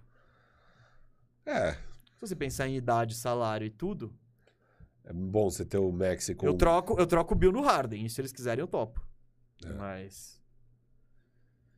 Ei, torcedor! NBA, a NBA tem que ver isso, porque se der uma entrada daquela, só pega um jogo de gancho, vai virar comum. Imagina o Green fazer com o Ja, acaba com o Memphis. O Ei torcedor tá falando da falta do Dylan Brooks, né? É, eu acho que tinha que tirar ele da, da, da, da série toda. Não, beleza, um, dois jogos, tirar da série e até uma punição que é meio. Você está fora da série. Tipo, nem. nem é um jogo, três jogos. Três jogos. Mas aí você não tira necessariamente ele da série. Às vezes a Ah, série... mas já tá. o- Não, é três tô- jogos. Já ganhou um jogo, você precisa ganhar mais três jogos, eu vou te dar três jogos sem ele. Não, tudo bem, eu não, eu não me oponho a, uma, a, uma, eu não- a um gancho maior e tal, mas é de fato, isso é muito feio e a NBA já tá trabalhando pra inibir isso. Você vê que ontem teve uma falta do Eiton, que eles deram flagrante, que eu não achei. O Eiton ele faz um movimento com o cotovelo pra dentro Eu vi pra vocês fazer a discutindo bandeja. isso. Tipo, eu entendo a NBA querer dar uma falta nisso, fala, ó, contato na cabeça ali, O vamos... Demetrius co- também falou, é um movimento natural do- É. do- da execução de uma bandeja. Só que, beleza, o cara. Tá, mérito pro cara que se posicionou num lugar que. Então, e, a e é curioso, a NBA tá protegendo esse cara Que que se, se, posicionou pra tomar essa cotovelada. Então, mas eu acho melhor pecar pelo zelo ali do que pelo, pelo excesso nesse caso. Os fios estão bagunçados aqui. Vamos lá, gente. Tem mais superchat aqui? Tem? Não tem, não. Acho que agora acabamos o superchat. Luiz Eduardo. Ah, aqui, ó. Chegou no final. Ah, Luiz Eduardo. Chimek infinitamente melhor que Carter e isso é pouco dito. Não aqui. Aqui, não aqui. Aqui isso é dito. Isso é dito mais do que a palavra. Uma vez por mês, pelo menos. É. Uma vez por mês é justo. Eu acho que é a medida certa. Já ouvimos mais isso do que ouvi, ouviram eu falando de Austin Reeves aqui. Nem, rapaz. Em um ano você tirou todo o atraso aqui. A pior foi quando você trouxe o, o Hoje BR, o breaking news do, tênis, do patrocínio do Austin Reeves. Animal. Porque eu achei que o Austin Reeves. Eu tava crente que o Austin Reeves tinha ganhado o Reeves 1, o tênis dele Mas lá tá da marca. totalmente por fora. Isso aí é, um- é grande coisa, velho. Não é qualquer um que tem um shoe deal. Ah, eu acho que boa parte tem um shoe deal, hein? Boa parte ali tem um shoe deal. Ainda mais com essa marca aí que ninguém conhece. Agora vão conhecer, porque pegaram Ah, um puta pega- garoto propaganda. Não, mas é. Você também acha o T-Mac melhor que o Vince Carter? Acho. Acho, bom. Que A bom. ca- a que bom que você ainda tem um pouco de lucidez aí A dentro. carreira do Vince Carter foi melhor. Agora, Ah. quem foi melhor jogador? A carreira. É óbvio que a carreira do. Então, pronto. É que. Não, Dá pra- é que ele foi colocado em situações muito melhores do que Tudo bem, meu não. querido é só... e amado então, não, sei, São duas coisas diferentes. Eu sempre bato nesse ponto. Agora, quem foi melhor jogador? Sem dúvida o T-Mac. Boa. Boa. Então vamos deixar isso. O que é discutível a gente não discute agora. Mas. É isso. Acho que a galera também é dessa, hein? Tem gente falando mal do Tim Duncan. Aqui, ó. Não fale do Tim Duncan. Fere meu coração. O meu também. Gente. Aqui, ó. Cleiton Nascimento. Vocês acham justo o Yao Ming ter mais moral que o T-Mac? Não é justo! Mas o Yao Ming tem mais moral que o T-Mac aonde? Não sei, mas Lugar nenhum, gente. Para. Nunca vi ninguém colocar Yao Ming à frente de T-Mac. Nunca, nunca. Eu literalmente nunca vi isso. É. Muito bom. Isso Então. aí é uma tática no Twitter. Tem gente que fala: Meu Deus, nunca que, Que o. Que o... que uma carne podre é melhor que picanha. Nunca. Vocês estão loucos. E aí, tipo. É, não, mas não é, não. Ninguém acha. tipo, que, mano? O que você tá falando? Direto esses hot takes do Twitter, que é tipo, sim, eu sei, 100% das pessoas acham isso. Ninguém nunca disse o contrário. Nunca, nunca. O cara fala que, tipo, tenta bancar o polêmico sendo Os caras não querem que eu termine, termine o programa hoje. O cara acabou de me comparar o T-Mac com o Robinho. Hum.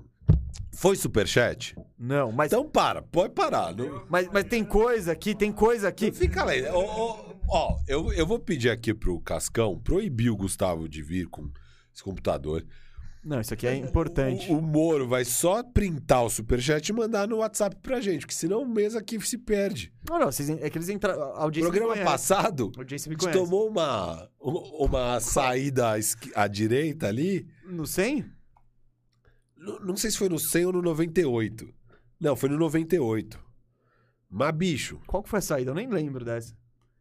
A hora que começou a falar do a gente começou a falar de Garnet. De Garnet. Ah, foi no finalzinho, foi no finalzinho. E por quê? Cara- e não foi superchat, não foi superchat. Mas- Você só falou, nossa, tá rolando uma discussão aqui. Mas Deixa hoje, eu ver. hoje não foi superchat e a gente passou cinco minutos recomendando filmes de pessoas que mudam de corpo com outras Eu ou achava que era superchat. Não, eu falei que não era.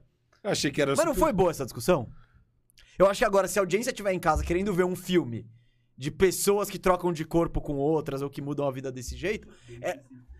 O é- é Cascão, isso. É um interesse Cascão, bem específico. Big Casca vai dar bronca nesse cara aqui. Porque o que, que, o que, que esse cara aqui tá incentivando? O comportamento que esse cara tá incentivando é não dê dinheiro, faça comentário polêmico que eu vou ser fisgado. Não, não, não é polêmico, não.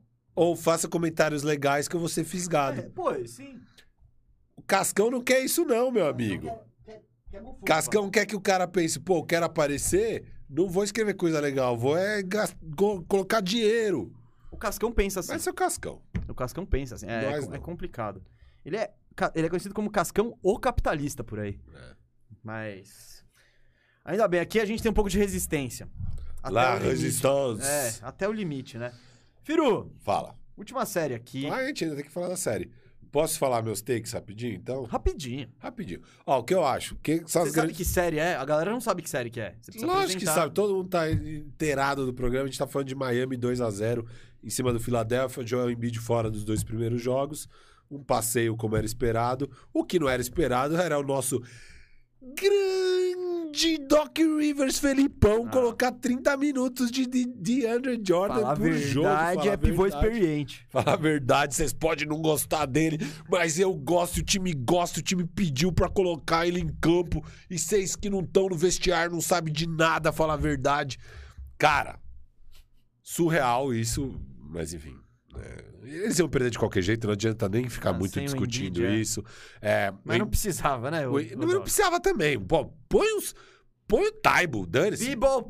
Põe o, o Niang, o Cork, mas fica arremessando de três, vê se você ganha a bola de três, porque eu- talvez seja a sua única chance. Mas o, o lance é isso, né? Eu, eu tava falando na prévia da série que é, o que, que era ruim desse matchup pro, pro Heat é que uma das grandes virtudes da defesa é o quanto o, o, o Bam Adebayo consegue trocar e consegue ir pro perímetro, consegue sei lá o quê. E essa vantagem não existiria numa série contra o Embiid, porque ele vai ter que ficar lá marcando o Embiid toda hora e tira essa grande vantagem. E sem o Embiid, você tem essa grande vantagem. Então, além de tudo, potencializa ainda mais a defesa do Miami, que já é boa. E você não tem absolutamente ninguém, porque a gente fala, pô, esses, do- esses jogos sem Embiid, se o Sixer tiver qualquer chance, mas qualquer chance, é se o Harden se provar Sim, o melhor jogador em quadra de longe. E ele absolutamente não está provando isso. Aí eu acho que as duas grandes discussões é sobre o Harden. Acabou?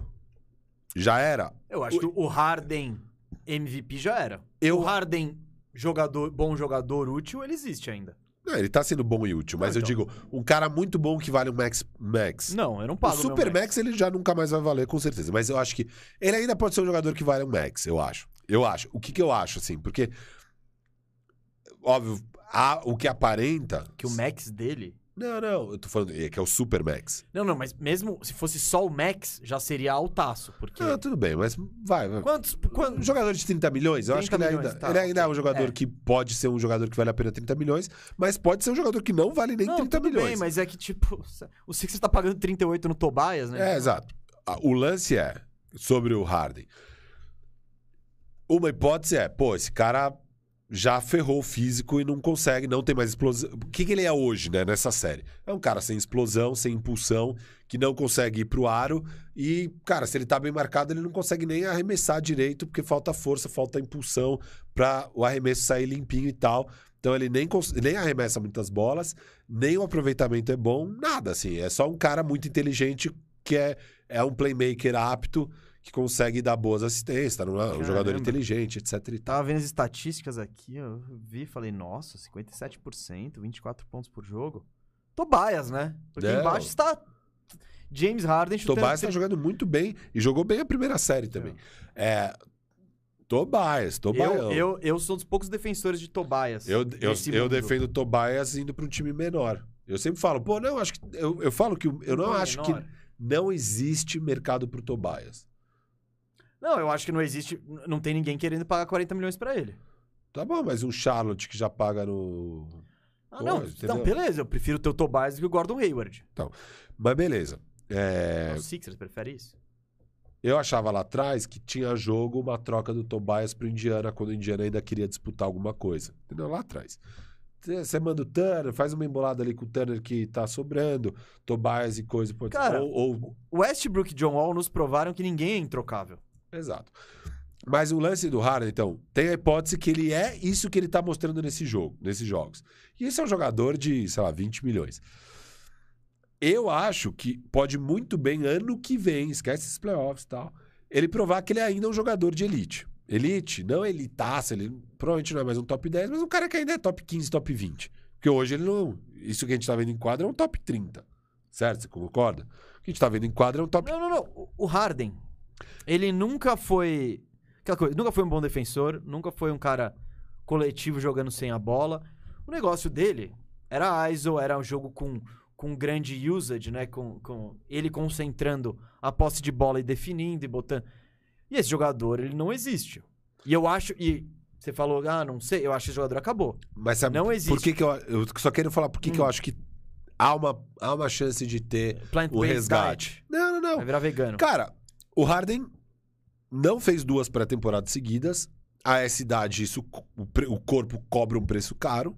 Estamos vendo o preço aí.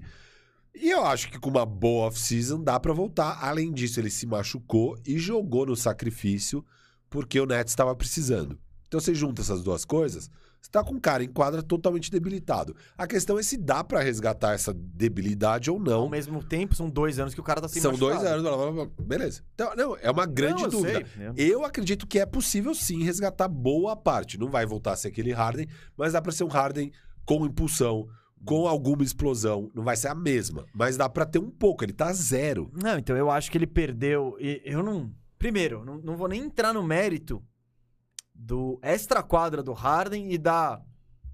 Como posso ver? Disposição dele. De fazer tipo o que o Chris Paul fez. A carreira do Isso, Chris isso. Paul mudou a partir do momento, do momento que ele fez uma dieta baseada aí em planta, aquelas plant-based diet. É, vegetais e e tal, mas tipo. Mas, mas ajuda. Então, tipo, Não, você isso- chega nessa.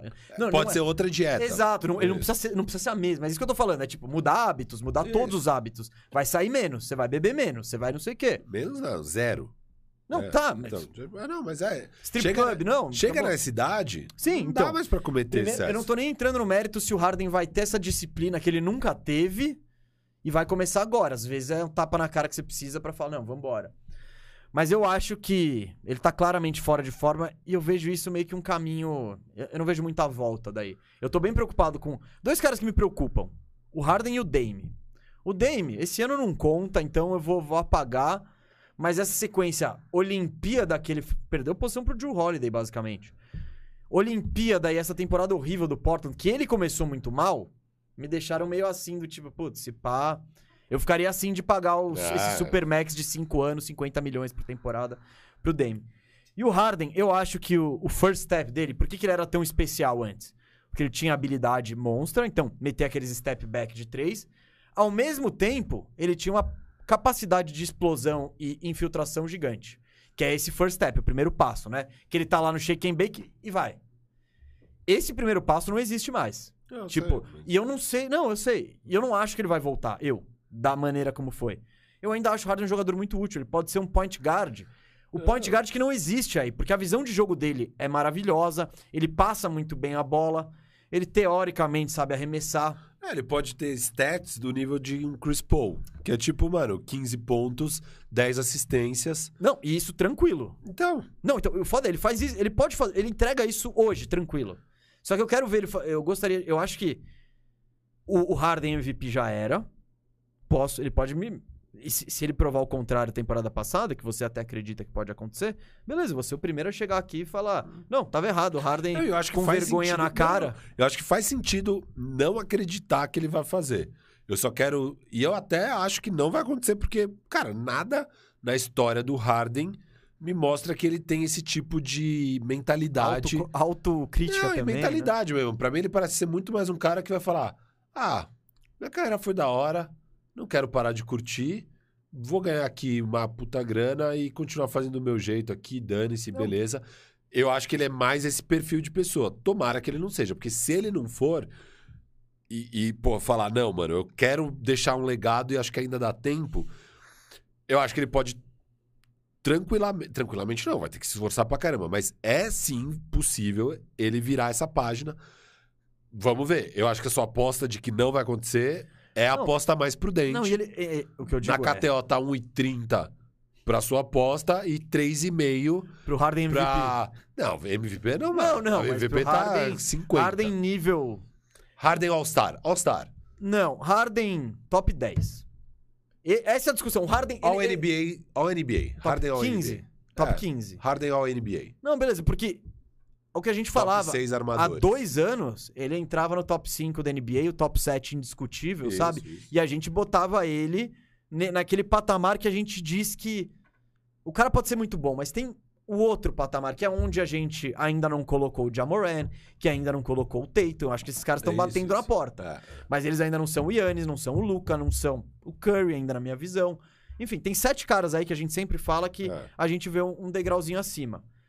O Harden, até dois anos, enquanto ele tava no dentro, Houston, né? tipo, Ele tava lá dentro totalmente. ele começando a chorar, ah, quero ir embora do Rio. Esse Harden era o Harden top 5 da NBA, tô pegando um top Isso, 5. Isso, isso. E aí, óbvio, anos de, de, va- de preparações ruins, São de, dois anos, de não dois levar a anos. sério, que ele jogou fora. Dois anos, uma hora muito crucial. Eu acho que dá pra virar página, aí vai depender da Dá. determinação Eu- dele. Então, eu acho que dá pra virar É a página e gente se tornar o cara, um bom jogador, mas não aquilo. É que eu acho que a visão geral das pessoas é que, puta, já era, acabou. E- e não tem. Não tem. o Não, cara- não, ele vai, wash, ele né? vai virar cara o tá lá. Jordan Clarkson, não é, é isso? cara. O que eu tô só falando é, porra, com muita dedicação e com o talento que esse cara tem, ainda dá. Não- eu, eu acho que dá. O mais prudente é apostar que não vai acontecer, mas, cara, eu acho que ainda dá. É, então é isso que eu queria falar sobre o Harden. Agora, sobre a série. Não sei se o Embiid volta, e é pedir demais do Embiid. Com o rosto fraturado Com e o o dedo... faturado e o dedo fudido, e É. a gente viu como incomodou a máscara ele naquela vez também. Que faça com que. Mas eu acho que, cara, é uma série que é bom o matchup pra filha. E, e com o Embiid lá, se o Embiid volta pro jogo 3, eu acho que dá pra ele ganhar os dois jogos ainda. Ir pro jogo 6 e tal. Mas, cara, agora, se ele volta no jogo 3, eles têm que ganhar 4 de 5 jogos. Não, não... Eu não acho que vai acontecer isso, óbvio, já Eu, era. eu acho que com o Embiid tinha uma série. Sim, sim. Tipo, eu série- apostaria em Sixers, se ele, se ele não tivesse fraturado o É, olho. Não, Eu talvez se- fosse em Miami em 7, mas tipo... Se ele não tivesse fraturado o olho, tivesse só com o dedão zoado e tal, eu acho que teria ido de Não, não. Sixers, cara. É, é o mesmo argumento do- de ter escolhido dos, contra o Toronto. Assim. É. um É. time com um coletivo mais forte, mas as estrelas ali, as maiores estrelas, estão no, É, no, é. no- no Sixers.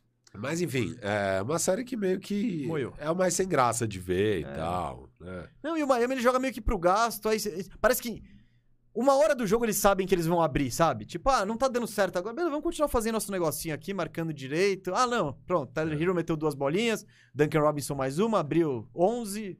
Legal. Mas enfim, eu tô torcendo- o que eu tô torcendo muito na série é que o Embiid volte pra, pra gente ter algum motivo pra assistir a série, né? Porque É, tá caído. Tá sem caído. Embiid não dá nem pra assistir muito. Aqui, ó. Vamos lá, só finalizando com os superchats aí. Aqui, ó, tem um superchat que é pra você, Firu. Aqui, ó, Marcelo Thomas. Esse superchat é pro, fi... pro Firu, dinheirista. Ele é discípulo de Cascão, um dinheirista. Não, eu não sou, eu só tô explicando as regras do Cascão que vai puxar a orelha de Gustavo Mesa aqui. Por quê? Porque você tá. Eu tô lendo mensagens que não são Isso, superchat. exato, exato. Eu tomo liberdade. Licença poética aqui, quando, Vai falar, quando merece. O homem quer me fazer uma pergunta. Era Qual- essa. Ele só deu uma contribuição pra você que é dinheirista. Ah, era só isso. É, o Marcelo Thomas, agradece ele. O Cascão te agradece. Eu não, pô. Eu queria conversar com você, né? Mas você não quis conversar comigo. Só... Ah, é Afs, Afs ficou. Har- O Gabriel Santos, o Harden hoje. Ai, sem minhas faltas eu não consigo. Então, é a falta de explosão. É, É. isso tira o jogo dele, né? Aí ele, ele tem que correr meio devagar pra frente da galera e dar bolada nos outros. Ele, que é muito engraçado isso do Harden. Ele infiltra aqui e aí ele usa a bola pra, te- ter contato no adversário, né? Enfim, a mudança de regras aí e esse, esse- essa. Ah, não, mas é muito essa, mais não, não, não. E essa queda física aí não foram uma boa combinação pro Harden. Brodinho, vamos, vamos treinar pesado na off-season? Vamos, Vamos? vamos. Eu Ó, tô, Olha no olho dele. Vamos, mas antes eu tenho só que ir pro strip club lá com o Pusha T, com os, o Little não sei quem. Harden. Strip club ou basquete, Harden? Ele tá respondendo, não faça perguntas que você não quer ouvir a resposta. Tem mais, e tem superchat aqui, ó. Aqui, ó. E o Bruno Lima aqui, ó. Salve, obrigado pelas apostas. Ele tá falando da KTO, hein? A KTO tá com a gente na terça-feira. Terça-feira tem as brabas, hoje não tem. Mas ele falou: salve, Bruno, o Bruno Lima. Salve, obrigado pelas apostas que fazem publicamente. Tenho conseguido bons resultados fazendo o oposto. Excelente programa. O que importa é a última frase aí, o excelente programa. É isso que. Esse é o feedback que a gente quer ouvir. E é isso, Não, você pegou. Eu fiquei sabendo que Gustavo mesmo, os últimos dois programas, ele apostou por conta própria. Eu fiquei sabendo que o homem tá aprontando. Ele, ele tá apostando em pontuação de Jared Jackson Jr. que não fica em quadra porque sofre porque comete falta. Ele tá. Deve ter apostado em Jaden McDaniels ali na reta final da série. Na, na outra semana eu apostei. Aí, ó. Eu falo, já, ele já tinha combinado. Não aposta mais no Jaden McDaniels. Ele Não, se mas aguenta. Eu tô levinho, eu, eu tava levinho, eu tava levinho. E semana passada eu tive algo que o senhor não tem, nunca. Que eu não tenho quando eu tô co- postando com o senhor, que é lucro. Tive 25, botei 100, tirei. E essa semana aqui, ó, eu acho que eu acertei. Acertei uma só, não foi bom. então, o seu net. O seu net, pelo que eu entendi, Ah, tá. você colocou 200, teve 135, você tá menos 65. Uma média de menos 32 por programa. Que eu acho que é maior do que a sua. Ó, não tem jeito. Você vê, é muito competitivo. E, Não, e não, aqui, ó, infundado, sabe o que a eu gente vai ter que acertei? começar a dividir um budget para mim, um budget para ele. E a grande disputa é quem vai melhor. Vamos ter que começar a fazer isso, seu Gustavo Mesa. Cara, eu, eu sou contra isso porque eu não quero te humilhar. Aí, ó. esse, é, esse é o verdadeiro Gustavo Mesa que vocês não conhecem. Viu? Pô, se conhece? Ah, não. porra, esse seu lado, esse seu lado acho que acaba ficando um pouco oculto. Que- meu aqui. lado o quê? Competitivo? É. Esse lado um pouco desprendido da realidade. Vamos lá. Hoje me falando isso. Breaking news. Eu acertei Tatum over e Jordan Poole over. Botei dezão, tirei 32. Boas apostas. Não foram, quer ver? E foram outras boas apostas. Quer ver uma que eu perdi aqui, ó. Já, mais de 27,5. Drew Holiday, cinco rebotinhos, não pegou. Muito triste. Quer ver aqui, ó. Ah, e aí o Jer- minha braba foi... Era braba? O Jaren Jackson era. Caramba, hein mesmo. Ó, o, o roubo do Yannis eu acertei. É que faltou o Jaren pra dar aquela... Eu botei vintão nessa. Mas enfim, KTO tá aí com a gente terça-feira, mas você sabe, você pode entrar na KTO, lançar suas brabas aí à vontade. Tem cupom ali. Entra no programa de semana passada pra você pegar.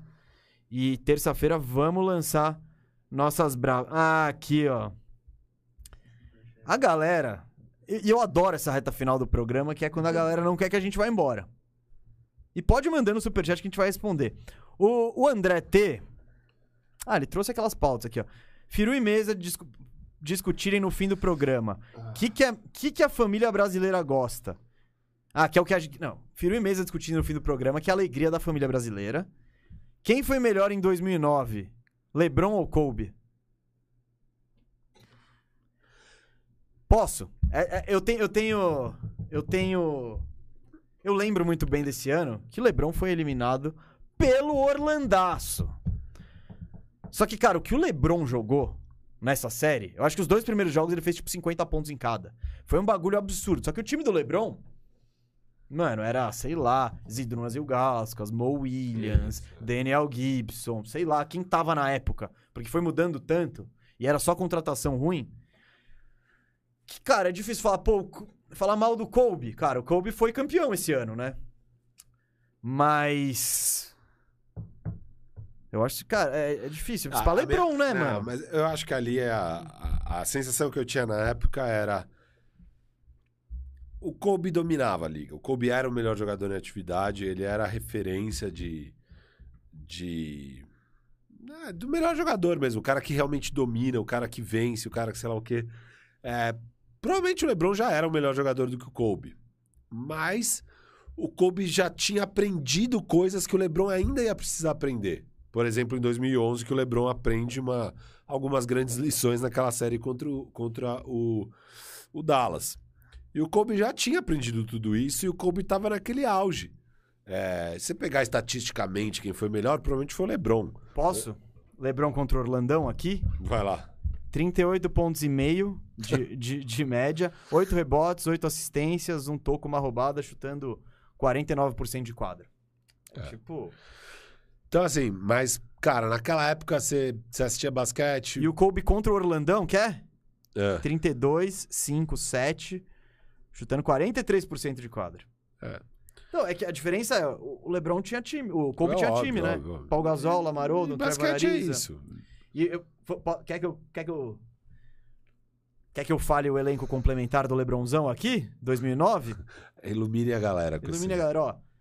O segundo cestinha na série foi o Mo Williams. Depois. E o Mo Williams sempre foi meia boca, hein? Eu- nossa, eu sempre achei ele muito meia boca. Aí, em terceiro lugar, Delonte West, que teve um drama pessoal da pesada, tava morando na rua ali. É. Enfim.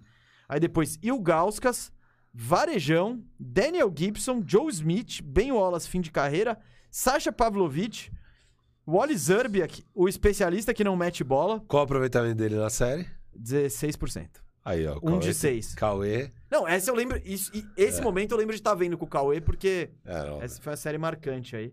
E Terence Kinsey. Essa é a, é a- Então é difícil falar que o LeBron foi pior que o Kobe nesse ano.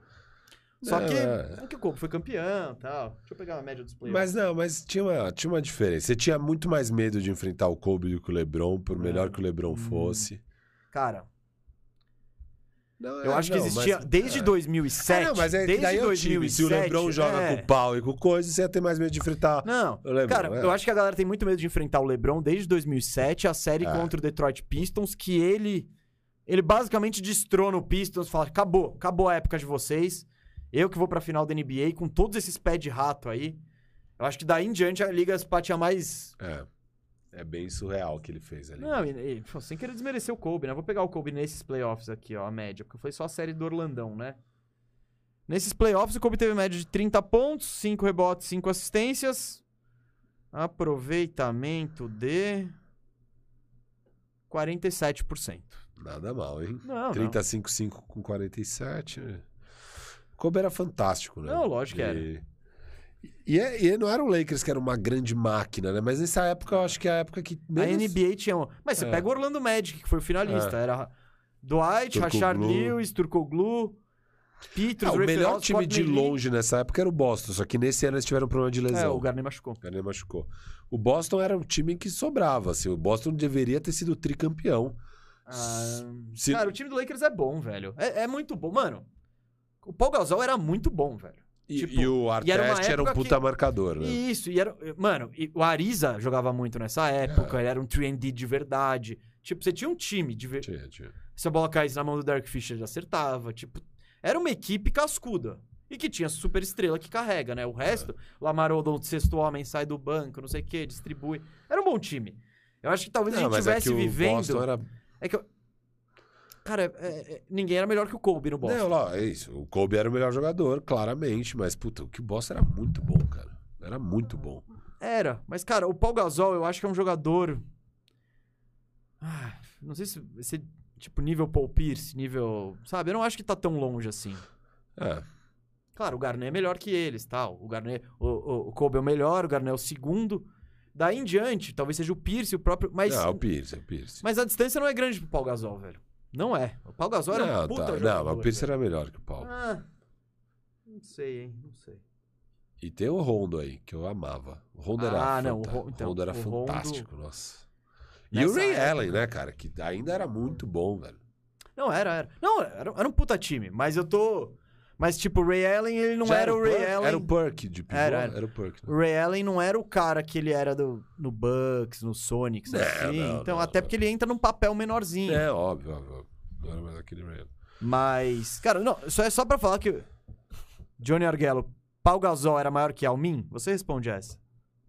Uh, Cara, talvez se o Yao não tivesse se machucado tanto, poderia ter. Mas eu acho Gasol, que o muito Pau, melhor, o Pau teve consideravelmente. Pau melhor. Consideravelmente. E Almin, cara, o problema dele, ele era muito lento, velho. Então, se você, É. não tinha o que fazer com o pace. Se você puxa um contra, ele não vai chegar. E, e se você vai atacar e você quer que o Yao Ming chegue, você também não pode puxar muito o ritmo. Isso, sei lá. Enfim. Acho que encerrou, né? Boa. Encerrou. Foi um bom programa. Foi um bom programa, gostei. Bom programa. Gostei. Valeu, galera, por todas as mensagens aí que me desejaram uma pronta recuperação. Me recuperei, tô aqui, valeu. Bom demais fazer o programa. Amanhã tem Gustavo Mesa, Tem live, hein? Tem live, tem live. duas da tarde na Firmeza Networks. Isso. E vamos, vamos já deixar pré-anunciado? Pré. A novidade. A novidade chegando. Na firmeza Não perca a live de amanhã do Mesa. E não perca nosso Instagram e nosso É, fique- segue, segue mesmo. Ó, o jeito mais fácil. Se você não segue eu e o Firu no, no, no, no Instagram, segue a gente. Arroba, Arroba FiruBR. arroba Gustavo Mesa 87. Por que, que eu tô pedindo?